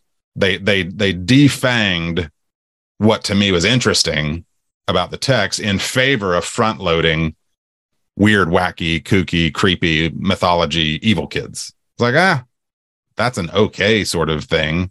Uh, but literally there are scenes in the 84 film where Bert and Vicky are just running, and I'm like, you may as well have just I think it's Bert when he's being chased. It's not, uh, like literally they just set up a they just set up a shot and said, now run from run. off screen to over there. And then they set up a new shot. Like it just recycles stuff. Like this is unbelievably directionless um anyway so i, I want to springboard us into that because because that is what was so fascinating to me about the the prose which is why i say i think 23 at least has a sense of that though it mm-hmm. poor at at doing anything with it um so yeah any, any sort of thoughts or feedback based on that or or alternate ideas it feels like maybe with 84 like it feels like like studio executive involvement. Like we need to have likable leads. We right. can't have them Absolutely. be terrible people.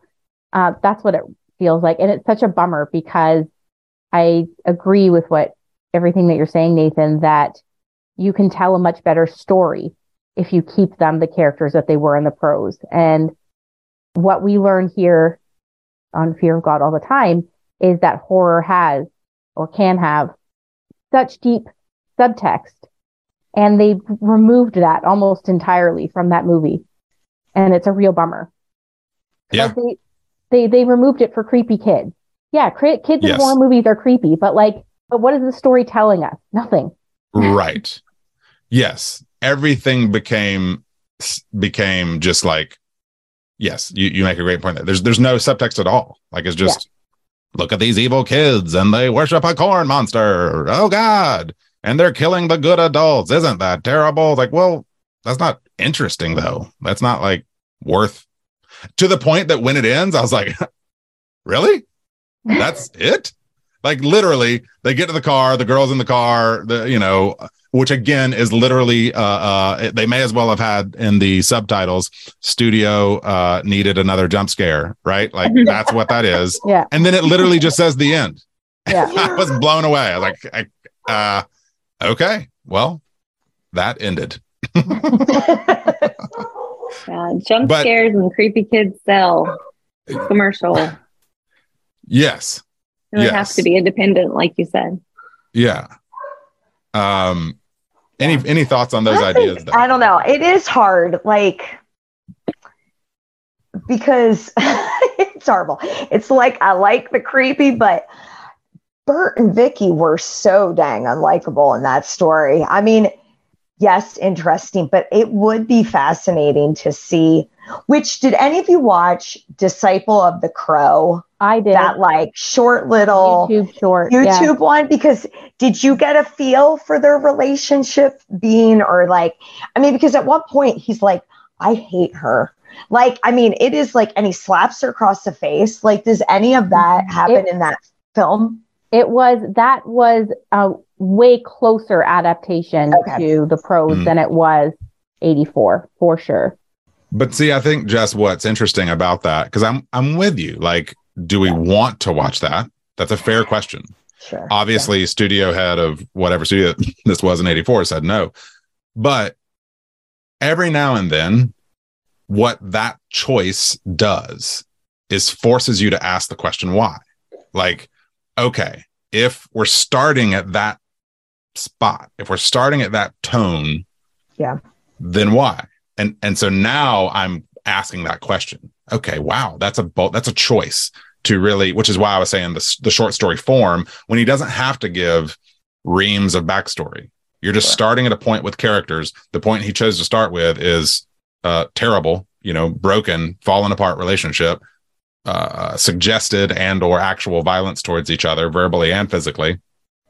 That's a choice. And so, if you're choosing that, what are you trying to tell me? And what you're trying to tell me, by the way, to me, the way that prose plays out is like they are representative. You know, they are us. You know, and and what has our heinousness towards each other caused us to overlook? You Yeah. know, in that same vein, I did think it would have been cool if there would have been more brevity, like in the story when it, like when they were listening to the radio and the preacher came on Mhm. and was like hellfire and brimstone, and in the in the story, it felt much heavier Mm. versus that the 1984 scene was it was a little more jovial, like they kind of made fun of the preacher. And my favorite was Peter Horton was like, you know, we've got no room for people who watch public TV. That was like my favorite line. But in the car, like Vicky in the story was like kind of going back to her childhood and kind of being, you know, taken back to what seemed like a hard time. And I don't know, that was an interesting part of that story that never really got developed in any of the films that I would have wanted to see play out. Yeah, I think that the kernel, uh-huh, that the, oh yeah, the new version kind of got in there was what Nathan is, is addressing in that, like showing the adults behaving badly to one another within the community, what the children observe, and then how the children react in response when they uh, go psychotic. and and that like that little nugget is there. Like you see um, Bo's mom flirting with somebody who's not her dad, right? You, the children are walking in the street and they hear adults fighting in the houses. There's that vote scene that was that was terrible. un- in the world? I'm shaming so hard. Oh my goodness. it was hard to watch, but them mocking the kids, right, and and belittling them, and then you know, and then the kids um, the kids seek revenge, but the kids if if we don't take the movie at face value, if we kind of you know dig into a little bit, put a little bit of extra text on it, they're they are copying. That's what children do. They hmm. look at adults and they model from adults, and that these children are modeling the bad behavior that they have seen, taking it up the next level, but they're modeling the bad behavior that they've seen and received from the adults. And I think that, you know, what this is what was just so funny watching the 23 is like they went, they, they did the kind of opposite of 84, which is, uh, uh, it's like the, it's like the opposite side of the same coin. There's Yeah. no subtext to 23. It's like, this is what I mean, Nathan, me speaking personally, like this is what I mean by the prose. Vic and uh, Vicky and Bert become representative. When you make everyone, when, when, you know, 30 adults in a town are suddenly just assholes is like, Yeah. okay, now you've just got a problem with your town. You've, you've made a thing explicit that was meant to be more subtle. And now it's not subtle whatsoever. Yeah. Um, although help me out here. I can watch these things a bit distractedly sometimes, but I found myself pretty confused in the first five minutes or so. Like sh- Eden's on the swing set or the little little playground toy that she's Yeah. on. A kid comes out of the woods or out of the corn maze, and I, I'm trying to talk myself into what happens. I don't know what happens at the beginning. I was like, I'm very confused. to her, and I'm not gonna lie, I missed what exactly he said. But who I didn't is he? have the audio. He escaped from a hospital, correct, or a or some kind of an institution. Wasn't he okay, an orphan? I thought he was the orphan in the the home. there you Am go. I right? Bruce Wayne? Right. Yes. Right. But was he, but my, I guess what I struggled with was A, was he ever seen again? No. Okay. Th- There's he went in- problem. one- There's problem one. Mm. But th- I think he gets taken away. Yeah, because he went in and killed everyone. Yeah, and then Yeah. they were Did like, he? "You "Can't do that, kids." Yeah, Who got Yeah. killed? Right? Some Well- kids died? Like, that Yeah. was what I- yeah. The there was a orphan- Yeah, lot it- happening. Wasn't it orphans That- that, died? Yeah. It was just that he planted the idea in Eden. I think that's all they Sure. were trying to accomplish. But yeah, it was a very roundabout way. And then she went out to the cornfield that night. I don't know. And then the spirit of the corn, I, I took care of her. I didn't think I was confused, but now I am I know, right? The because what right. literally happens is she's sitting there, kid comes out of the woods or out of the corn maze. She, they exchange. His, I think, I'm pretty sure his name is, they, they might have called him like Bert. That maybe that was a nod to the 84. I think the character's name is Bert. And he goes in, but did he, had kids died already? Did he do the corn mist into the bill? I, I'm very unsure what Yeah. happens at the top of that movie.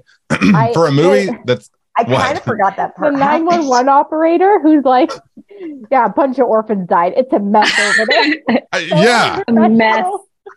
okay well we're we're drifting back to the surface which is totally fine because we need to talk about this 23 movie i mean like there is some the scripting in this is like just chef's kiss. Um okay. So i'm gonna go through some of these. Feel free to look at your notes for 23 and throw out some of your favorite lines. Uh we didn't pre-brief this and so you're you're um, if i catch you flat-footed my apologies. But i love when the hero kid who credit to the movie didn't see that coming hero kid. Um but i love at the beginning when they're out in the uh little the meadow of the corn uh and they're playing walk the plank. And and hero kid comes in he's like grandma's car. Ah! and then literally he says you've even busted the gas tank. I was like no you didn't. Come on. Did you just say that? Like literally in my notes right now in all caps with an exclamation it says foreshadowing. Like okay. Why don't you tell us where we're going hero something's gonna explode and it's gonna be because grandma's gas tank is leaking metaphorically speaking Oh my god, metaphor. so subtle. okay, so this was my biggest thing. yes This was a modern take. This is supposed to be our era, correct? Like Sure. 2020s. Yep. Does nobody have a cell phone? Now I know They're we're the out nowhere. There's no cell phone In the, but still, people on farms. No, they do have cell phones. Remember, they've got cell the phones. convenient. They've got the convenient uh, plot element that when Bo looks at her phone, it says no signal, and then her friend looks at her phone, and is like, "Me either." You yeah, know, like the kids have Oh, done something to the tower or whatever. yeah. The uh, uh, convenient. he And who that- walks behind the rows and pops and shucks. Uh, he had busted the cell tower or something. oh Um, my gosh. I love. Okay, other lines I love. Uh, unbelievable. Uh, listen, y'all. I love alliteration, but people don't naturally talk alliteratively, right? Like that is not a standard form of human verbalizing to each other. Yeah, this But- the Gilmore Girls. Sure. Okay. Um, which anyone would say is a stylized form of scripting exactly. when daddy at the town hall meeting says, I'm not making this up. I wish I was because this is kind of amazing. He says, What happened to the glorious growing grain that we grew up with? That line was said by an adult human. He was in a running movie. for office. He's like, "This is going to be my slogan." The glorious growing grain we grew up with. How many takes did that require? That's actually tough right now. you're like, you're like, Oh my "Whew." god. that that was amazing. Um, I'm gonna keep going here because I've got another one. There's a lot of earnest the, lines. the corn economy can kiss my ass. What? so this is what I mean. Oh when you word. take the implicit, the implied, the the the the subtextual, and you just blast it Yeah. like a kid on a corn cross, popping, shooting into the air. Like that's what On they that do. one, Yeah. when you're talking about the the earnestness, her brother says to her at one point, "It's never a mistake to try and change the world, Bo. Yeah. Never a mistake. And Fight the power." Yeah. uh and I love that the brother's name is Cecil, but she calls him Cece. Come Yeah. on. Yeah. What? yeah, that came up on my subtitles because I didn't quite hear it, but I saw it and I was like, no, no. How did it spell it in the That was so subtitles? C E E C E. It was very What? Yeah. This is just I- like I thought strange it on strange. I thought it was cease, but like she says it again. She calls him. Well, the only reason I know his name is Cecil is because when she said it for the tenth time, I was like, "What the hell What? is she saying?" and so I went to IMDb to look up the character's name, and I was like, "Oh, now this is There just we dumb." go. I don't know if it ever comes out fully. Um, what else we got? Meridith, Thoughts, what do you got? comments, Hmm. suggestions? I didn't write down any um any lines. I wish I could go back and look at those. There's some good ones because in the moment I was like, oh, they're good. Yeah. I like how they um I don't like it actually, but how just through in the beginning, just through conversation, they're giving us all of the the backstory um on these characters just through everyday conversation. Like nobody talks like that. Right. Like for instance, And don't get me I'd wrong, say- there's an art to that, and and Yeah. you know, I mean, But it's you're right. needed. But I would never say to you, "Gosh, I'm tired." Remember when I in 2020 when I had a baby and and um, now it's three years later and um, you know? right, right, right. Yes, That's This town all talks expositionally all the time. right. It reminds me of Perd Hapley from Parks and Rec. Have you heard with Perd? we are now on a podcast, which is a thing where we talk to each other and record it.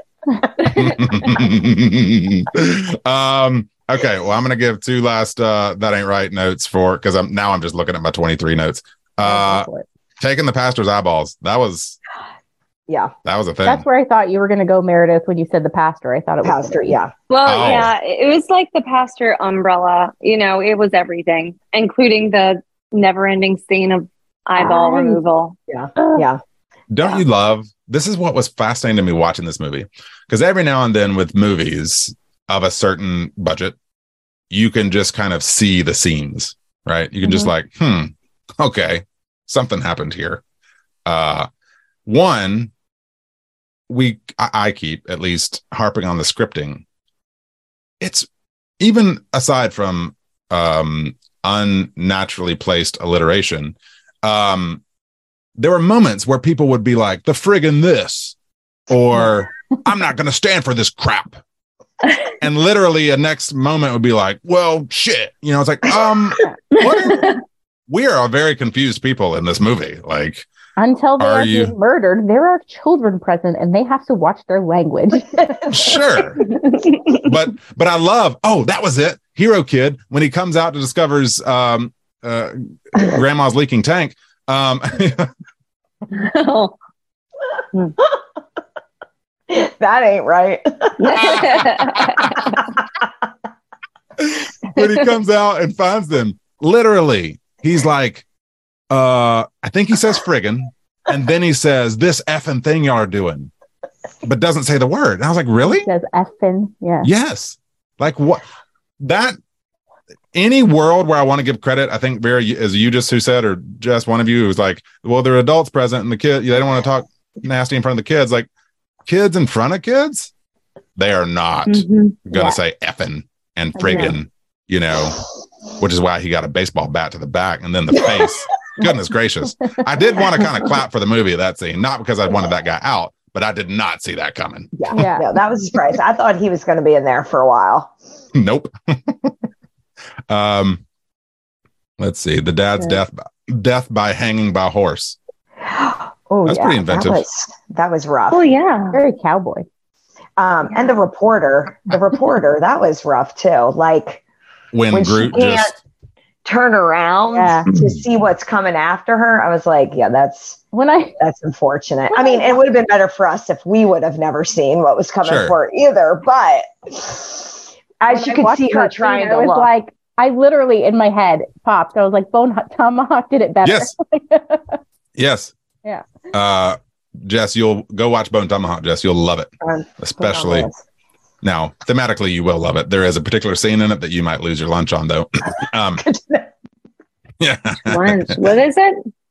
Bone Tomahawk. Okay, I'm writing it down. It's like in my top ten favorite movies. I Oh, love. it's Bone so good. It's so good. Your and then go listen 10, to our that's big. conversation. Um, yes. Now, again, productions and how Nathan watches sometimes, and you can see the seams. Like that poor reporter, that actor, they're like, hey, listen, you're going to be in the new Children of the Corn. Okay. Don't, shh, shh, shh, can't tell anybody.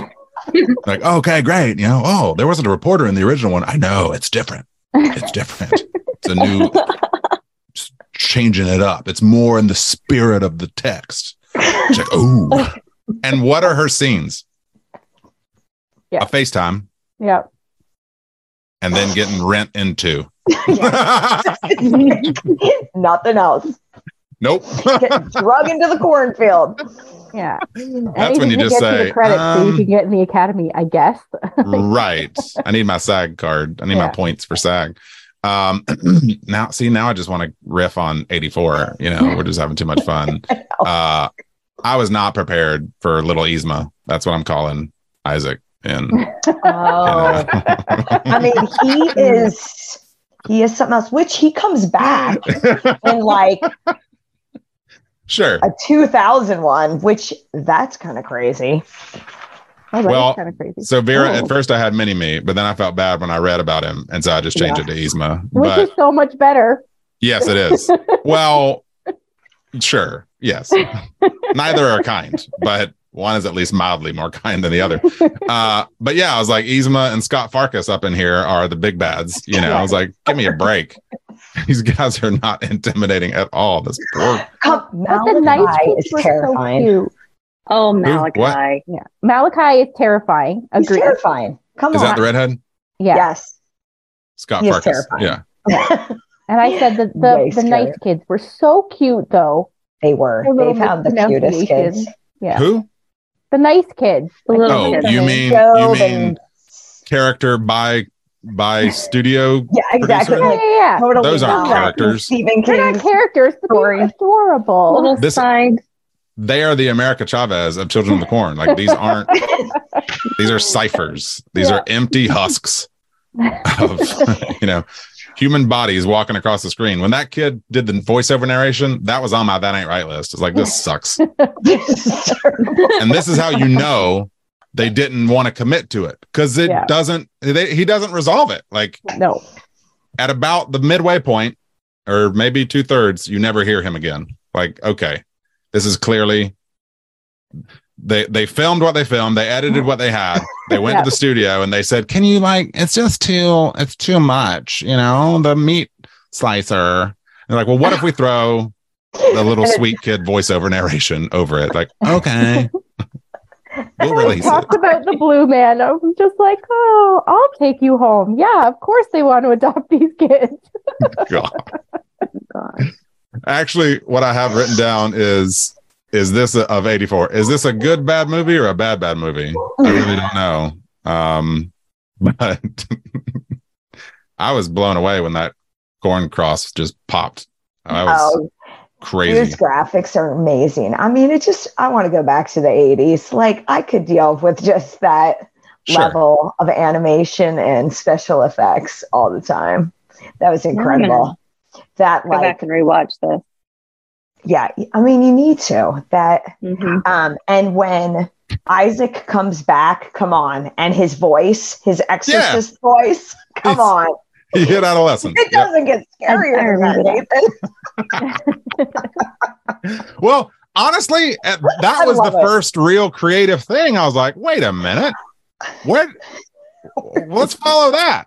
You know, like, oh well. It's over. oh, Wait till Or not. 2007. Then he's back. um, 2007. I don't even know. Whichever one he came back, it was in the 2000s. Did you For real? watch all of them?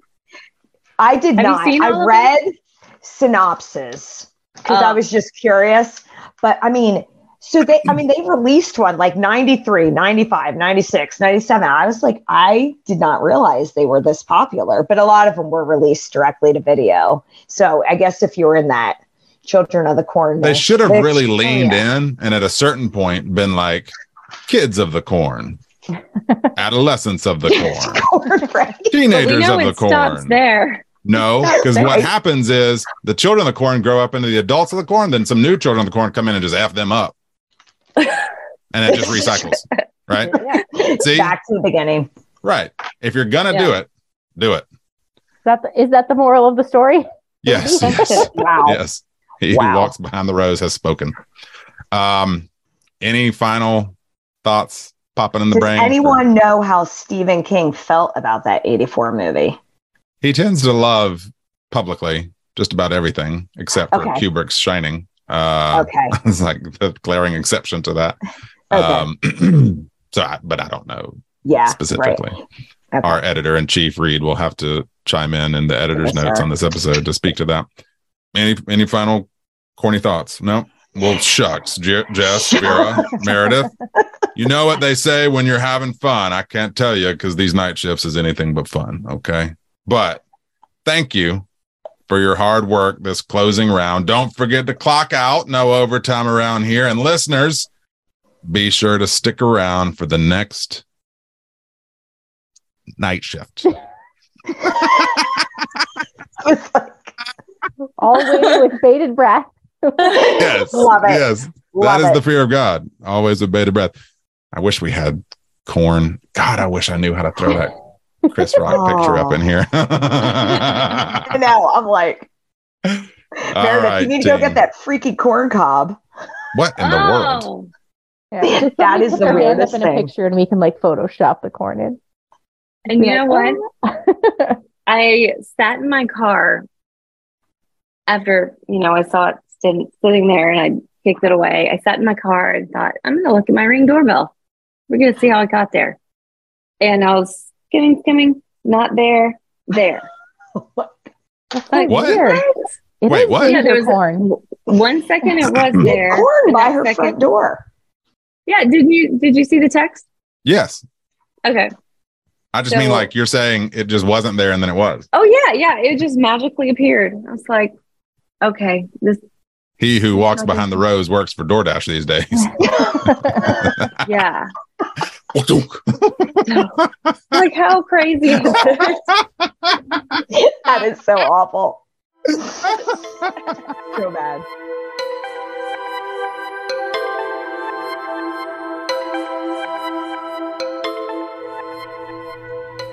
Man, that was that was popping. Uh come on, newbie. We're we're gonna clock out over here. Reed, hey man. Hey, good to see you. Shift is Hey. over. It's, It's all- over. we're- we we're did done it. now. We're done. The corporate We're done. offices for this Yeah. year are clean, brother. They are done because we went all night long, All night. all night long. Uh, you just That like was- keep you sound- keep reaching. Sounded. you are like sounded. That sounded terrible. Listen, I I've been up all night. Okay, it's been a long, Long, yeah. night. It's been a long. but it was a fun night. It was a was a fun, fun night. night. It was a fun. Night. I night. really So- enjoy. I really enjoy Reed that as part of Night Shift. You know, we've been trying to get these n- these rookies up to speed, and how you oh, and I yes, just indeed. kind of like we were doing some sort of broadcast aspect, but that'd be weird. But I like how we just Mm, talk when they're standing right there next Yeah, to me. You they know, don't say like, they don't say a word, and they No. better not. They no. better Well, okay, okay, not. okay, Lackey. I'm Little- just saying. little heavy. I know it's been a long night. It's been quite the night shift over Little- the course of weeks. Punchy. Sure. Yeah. But uh so uh, so for the newbie, are we going. Yeah. to like is that I it? I know historically when Oh, we do no, no, the no, night no, shift cleaning of the offices, there's some there's Mhm. a finale. there's a finale. In fact, you know what we're gonna have? Huh? We're gonna have our very own waffle party. Yeah. Y'all ready for waffles? It's gonna be a party, and it's gonna be a waffle party because that's what we're gonna do. This is what happens when you're up all night on the night shift. You get a little punchy. So a little punchy. So yeah. So you, I clocked Waffles. out. I think you've clocked out, and uh, we'll, we're Yeah. about to head home. But like, what is? Oh, what so is ne- okay, yeah, no. So, sin- sincerely, like next week, we're going to invite all the quarterly kings over, and we're going to talk about all of this stuff. See, we've you know we've we've been through the you know the cleanup. We've been having these different segments, doing you know different sections of the different things, and then you know like then we're going to do. uh then we're just going to have a big party and we're going to mess it all up again. So uh, we're just Yeah. going to talk about everything. We're just going to talk. hey, it's all, that's it's all kind going of to be there. That's kind of just like running a household. You know, you just clean it up. it's all messed yeah. up again, but you had fun doing it. You know, That's So- that's true. I never have fun cleaning, but you know this has been fun. This, Sure, the this, mess up part, I every- guess. yes, every oh mess messing up is fun. Yeah, it's fun. I enjoy it. I want to right, make a so- lawnmower man joke, but I'm not gonna. So, Oh, so mm, tie it all off, Reed. Send us a little home. clogged up Send there. us on our okay. way. okay. a little mulchy. It's too Grass yeah, fed. Because yeah, Grass listen, fed. grass fed. That was a good one. I enjoyed that one. All right, so Mhm. listen, let's let's clock out. Okay, so newbie, what you do is you go over here and you pull this up, and then you say, "The fear of God is the beginning of wisdom." But not Mm-hmm. the end of the conversation. And in that spirit, we encourage you to fear nothing else and be on your way rejoicing. And then you're clocked out. That's easy. clocked out. Yeah. Easy. That's good. So we'll we'll Well, see you all for the party next week. Newbie, Reed. Yeah. Let's party. Is this Bob Newbie? We got Bob Newbie. Man, up in we were doing so good, and you just did that. I don't know if I'm going to come to waffle party now, but uh, I can't resist waffles. So and hanging out with my buddies. So I guess I'll I'll overcome uh, It's gonna be fun. just that you just drove us right off the cliff. But um, we'll see you next week, everybody, with waffles and uh, and some dancing on the night shift. Yep. Yep. Bye, everybody. The fear of God is the beginning of wisdom, but not the end of the conversation, and you can continue the conversation in a variety of ways. Start by visiting thefearofgodpodcast.com for links to our social media and episode archive, essays, merchandise, and more. If you love what we do, consider becoming a patron by visiting patreon.com slash the Fear of God podcast, where you will unlock exclusive bonus episodes, extended standard episodes, online events, and so much more. Special thanks to Jacob Hunt of TracerMatula.com for our artwork. Our assortment of talented musicians Andrew Nelson, the Island Family, and Jackson Harper for our varied show tunes. And to Lee Wright and Reed Lackey for our theme music. Special thank you also to Tyler Smith at morethanonelesson.com. Lastly, be sure to subscribe to us on your podcast platform of choice. And if you listen to us through Apple Podcasts, we would greatly appreciate a rating and a review. Thank you for listening, and we'll see you next week. Hi, everybody.